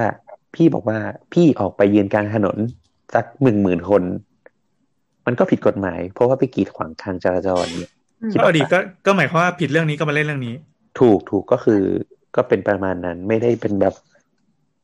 ไม่แบบอย่าทำนู่นนี่นั่นอะไรอย่างนี้แต่ว่าอ่ามัมันก็มีกฎหมายครอบของมันอยู่อะไรเงี้ยเออเออเหมือนทุกอย่างมันมันมีกฎหมายที่มาควบคุมมันอยู่แล้ว มันจะมีกฎหมายที่ดูสมเหตุสมผลเข้ากับเข้ากับพฤติกรรมที่แบบที่รัฐไม่ชอบอะใช่อืมใช่ใช่อะไรอย่างนั้น เออจริงๆ พอพูดเรื่องเนี้ยมันมันมีคนเมื่อเราโพสต์เรื่องอะไรทักอย่าง เราทวีตเรื่องอะไรทักอย่างแล้วก็มีคนบอกว่า เออแบบ ไปคุยเรื่องนี้ในสาวๆแล้วก็บอกว่าขี้แล้วก็บอกไปพิมพ์ตอบว่าขี้เกียจอะเออแต่เป็นแต่ตัวเป็นตัวเหรอชอบทะเลาะกับคนฟัง แต่แต่นิดหนึ่งแล้วกัน เรารู้สึกว่าช่วงเนี้ยในในฐานะคนที่มองเรื่องเมืองด้วยอะเราว่ามันกำลังสนุกอืมสนุกหมายความว่า ตอนเนี้ยเมืองมัน พอมันถูกฟอร์สให้มีการเปลี่ยนแปลงอะมันได้ลองทำหลายๆอย่างเว้ยเช่นม็อบม็อบอะไรอะ ม็อบนักเรียนเลวหรือว่าม็อบอะไรอะที่จัดที่สีลมอะม็อบตุ้งติ้งอะไรสักอย่างอะอือืมมเออ มันได้ลองพื้นที่สาธารณะใหม่ๆเว้ยเออกำลังนึกอยู่เหมือนกัน อ่าอ่าคือคือเหมือนเวลาเราพูดว่าว่า มันทำไม่ได้หรอกรถมันติดนู่นนี่นั่น สมมติทำแล้วอะรถมันไม่ได้ติดอย่างที่เขาคิดอะเฮ้ยมันแปลว่ามันทำได้เปล่าวะหรือว่ามันมีกระทบไม่ได้เยอะอย่างที่คนจินตนาการคิดออกปะหมายถึงว่าเวลาเราบอกว่าเราจะมีสิ่งเนี้ย สิ่งที่พี่แอน ที่เป็นคนขับรถพี่แอนก็จะหลีกเลี่ยงเส้นทางเป็นเส้นทางอื่นถูกไหมอืม เออ คือถ้ามันมีแบบว่ามันจะเกิดสิ่งพวกเนี้ยได้หรือเปล่าในอนาคต เรารู้สึกว่าการมีม็อบมันมันมีโอกาสได้ทดลองพื้นที่เมืองหลาย ๆ อย่างอะใช่และสิ่งที่คนมีอำนาจบอกว่าเอ้ยทำไม่ได้หรอกรถติดคนไม่ชอบอ้าวก็นี่ไงกูลองทำให้ดูแล้วไง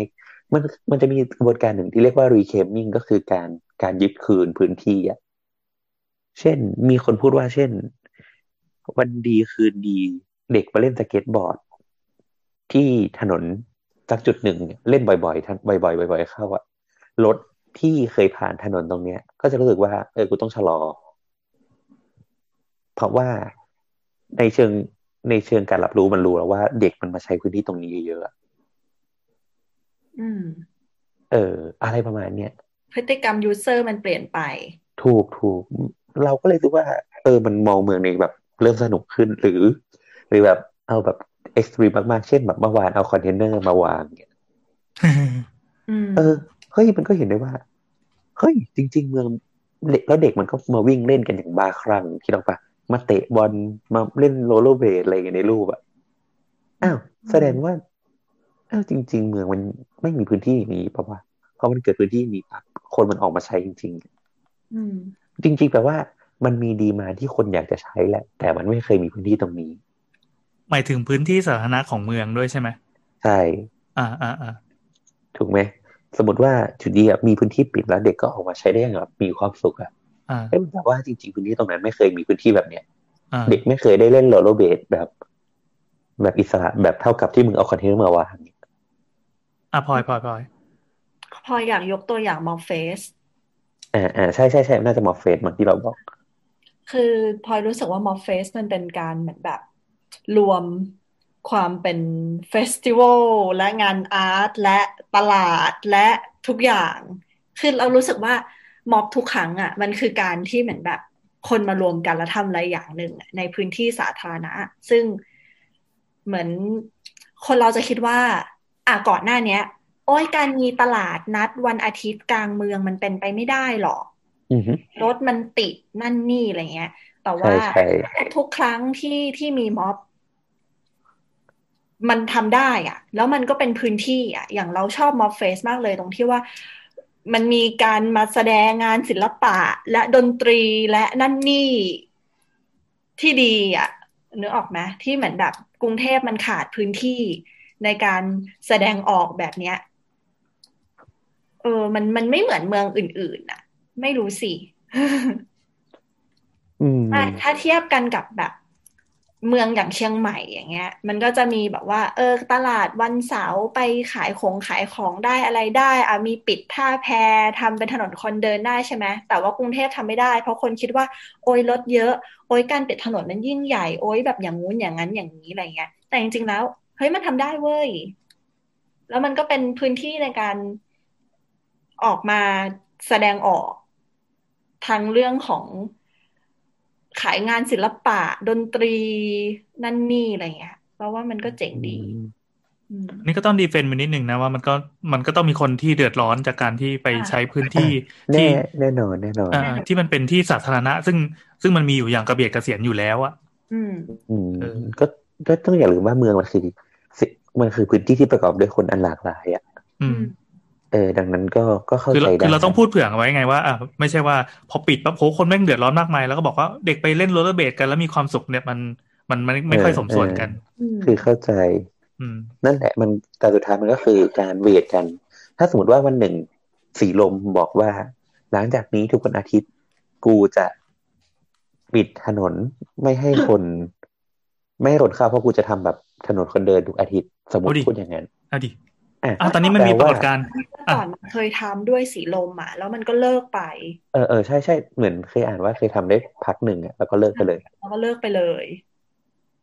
อืมซึ่งไม่รู้ว่าเพราะอะไรถึงเลิก ซึ่งแปลว่าอะถ้าเกิดมันเกิดสิ่งนี้ขึ้นอะ คุณก็แค่เล่นเส้นทาง ทุกคนก็รู้คิดออกปะเหมือนเหมือนที่พี่แอนบอกว่าทำให้มันเป็นประจำอะแล้วคนจะรู้อยู่แล้วถูกไหมอืมสมมติพี่แอนจะขับรถเข้าวันอาทิตย์พี่แอนบอกว่าเออเดี๋ยวกูไม่เข้าสีลมกูอ้อมไปอีกทางก็จบ รถก็ไปวิ่งทางอื่นอ่าแล้วแล้วถ้าจะต้องดีเฟนต์ก็คือมันไม่ใช่แค่เป็นคนที่ขับรถอย่างสะดวกสบาย มันอาจจะมีคนที่ขึ้นต้องต้องใช้ชีวิตขึ้นรถเมล์อืมอะไรอย่างนี้ทุกวันเออเออเอออาจรถจะเดืเมอดล์ร้อนก็อาจมากจะกต้ว่าองเก่าเปลี่ยนหน่อยพื้นก็อาจจะเปลี่ยนเส้นทางทุกวันอาทิตย์ที่เราปะอืมอืมอืมก็คือเราสึกว่ามันทำได้เว้ยถ้าเป็นระบบทุกอย่างอะทำได้หมดอะมันถ้าเป็นทำระบบได้แต่ว่ามันต้องต้องผ่านการยอมรับจากคนในพื้นที่ด้วย เอ่อจำ ไม่ได้ไม่รู้ว่าทุกคนได้ดูไหมมันจะมีคลิปหนึ่งที่เป็นตอนที่เขาตำรวจนะมาปิดถนนก่อนเกิดม็อบอะแล้ววิธีการปิดถนนของตำรวจไทยก็คือ ปิดแม่งตั้งแต่ต้นถนนเลย แล้วก็ปิดแบบไม่ให้ใครเข้าทางนั้น ทีนี้มันมีรถมอเตอร์ไซค์หลายสักสองสามคันเนี่ย เขาก็จอดด่าตำรวจ เพราะว่าบ้านของเขาอะมันอยู่ตรงนู้นตรงข้างในถนนที่ปิดอะอืมแล้วเขาก็พูดว่าเขาต้องการเข้าไป และเขาจะไม่ขับอ้อม อืมเพราะเขาไม่รู้ทางอะอืมทีเนี้ย พอมาคิดอีกครั้งหนึ่งว่าถ้าเกิดการปิดถนนนี้มันไม่ได้ มันไม่ได้มาจากตำรวจ คือตำรวจเนี่ยมันเป็นฟอร์สแหละอืมแต่ถ้าเป็นคนเนี่ย เราต้องทำให้ชาวบ้านที่เขาได้รับผลกระทบอะรู้สึกว่าการปิดของเขาอะมันไม่ใช่การเสียผลประโยชน์ไงอืม อืม คือกูกูคิดว่าอย่างนี้มันอย่างที่บอกว่าเออมันต้องยอมรับคนในพื้นที่สองคือ มันต้องมีความแน่นอน ของสิ่งที่ทำคือถ้าอืมสมมติบอกว่าอย่างอย่างประเด็นอย่างที่น้ำบอกอะว่าตำรวจปิดถนนนะก็คือเขาอะไม่ได้บอกล่วงหน้าว่าจะปิดไงอืมอืมถูกไหมแต่สมมติเราบอกล่วงหน้าว่าอีกสามอาทิตย์ ต่อจากนี้จะปิดเพื่อทำแบบมอฟเฟสสมมตินะอะคนก็วางแผนดูว่าอ่าวันนี้กูเดินออกไปข้างนอกกูนั่งรถไฟฟ้ากูไม่ขับรถออกไปอะไรอย่างเงี้ยหรอกปะอืมเออก็ดี แต่เรา นึกได้อย่างวันนี้พอดีเข้าเข้าเมืองแวบหนึ่งแล้วก็ผ่านแยกเกษตร แล้วก็เออว่ะแยกเกษตรก็เคยมีไปแล้วนี่หว่า การชุมนุม แยกรัชโยธินก็มีแล้วนี่หว่า แยกลาดพร้าวก็มีแล้วนี่หว่าอนุสาวรีย์ก็มีอ่าอนุสาวรีย์มีทั้งทั้งสองอนุสาวรีย์เลยเฮ้ยแม่งมีนี่หว่า ตรงลาดประสงค์ก็มียังมีจุดไหนอีกว่าที่จะสามารถแบบเอาอีเวนต์เนี่ยไปจัดไปลงได้มาดูแล้วเฮ้ยแม่งสนุกดีว่ะปทุมวันก็มี อย่างที่เราเล่าให้ฟังว่าการไปม็อบหลาย ๆ ครั้งของเรา มันทำให้เราได้เดิน ได้เดินมากขึ้นทั้งทั้งการที่ที่เขาปิดถนนเส้นหลักอะไรประมาณเนี้ย การใช้ถนนเส้นหลักหรือปิด BTS MRT อะแล้วก็การที่ม็อบเคลื่อนตัวทุกครั้งที่มีการตะจัดคือปกติม็อบจะใช้วิธีนัดกันที่ตามสี่แยกใหญ่ ๆ ก่อน แล้วค่อยเคลื่อนไปเพื่อทำจุดประสงค์ใด ๆ ก็ตาม บางครั้งก็จะเป็นอย่างนี้ มันทำให้เราได้ลองใช้เมืองในแบบที่ไม่เคยใช้ เพราะว่าเอาพูดอย่างติดตลกเลย ความฝันเราคืออยากเดินลงถนนมานานแล้ว แต่ไม่ใช่ในโมเมนต์ประท้วงก็ได้ คืออยากเดินเล่นอะถนนเรามันก็น่าเดิน ระดับหนึ่งเป็นคนชอบเดินอะไรอย่างเงี้ยเราพอได้มองเมืองหรือว่าได้มองภูมิทัศน์ของของกรุงเทพแล้วว่ามันก็ไม่ใช่เมืองขี้เหร่ เออมันก็สวยงามในในแบบฉบับของมันมีเสน่ห์ของมันทีเนี้ย ยิ่งการที่ม็อบย้ายที่ไปเรื่อยๆอะเราเห็นอัตลักษณ์แล้วก็ความงามของแต่ละแต่ละพื้นที่อะโดยตลอดแล้วมันก็บางครั้งความที่เราเป็นคนย้ายที่หมายถึงว่าเราเป็นคนมาจากที่อื่นน่ะ แล้วมาดูตรงเนี้ย มันทำให้เราเห็นความแตกต่างค่อนข้างชัดเจน เราเชื่อไหมว่าแค่การที่เราอยู่ฝั่ง ฝั่งใจการเมืองอย่างทองหล่อ แล้วเราไปฝั่งพระนครอะ คือเรายังรู้สึกเลยว่ามันแตกต่างกันมากจนจนเราสามารถสร้างกิมมิคมาขายได้เลยด้วยซ้ำความแตกต่างเนี่ยขายคนไทยด้วยกันยังได้เลยอะอืมเอ่อก็มีที่หนึ่งที่อยากแนะนำให้ลองไปตามดูก็คือพี่พี่เบียร์โฟโตโมโมอืมตัวโมโมลองไปดูเพจเขาก็ได้เขามีความสุขมากไปแม่งทุกม็อบจริง ๆ ไปอืมหยุดเราก็ happy เรา happy เรา happy จริงๆกับการไปม็อบ คือพูดจริง ๆว่าสนุกกับการไปม็อบไม่ใช่เพราะด้วยเทคคือเราเรารู้ไอ้ข้อมูลหลาย ๆ อย่างแล้ว แต่ว่าเราบางทีเราไปเราไปซึมซับบรรยากาศอะเออ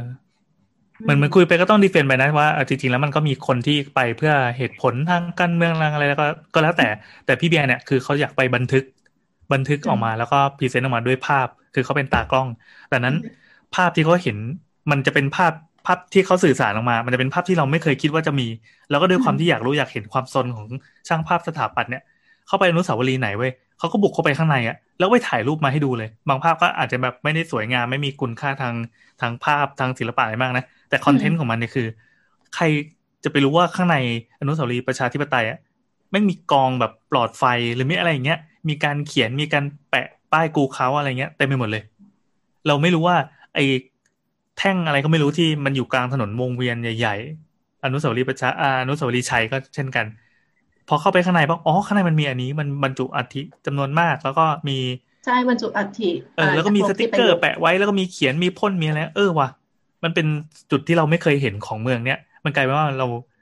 เหมือนตามไปมองมุมมุมอีกมุมหนึ่งของเมืองที่เปลี่ยนไปอะโดยเฉพาะมุมที่แบบ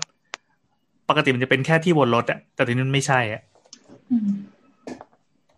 เราดีเราพยายามเข้จะตเข้าไปในประชาธิปอนุสาวรีย์ประชาธิปไตยแล้ว วันนั้นมีคนมาดักก่อนเฮ้ยสิง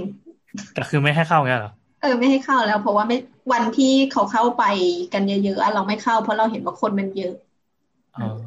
แล้วเราจะไปวันอื่นแล้วเขาก็เลยไม่ให้เข้าแล้ว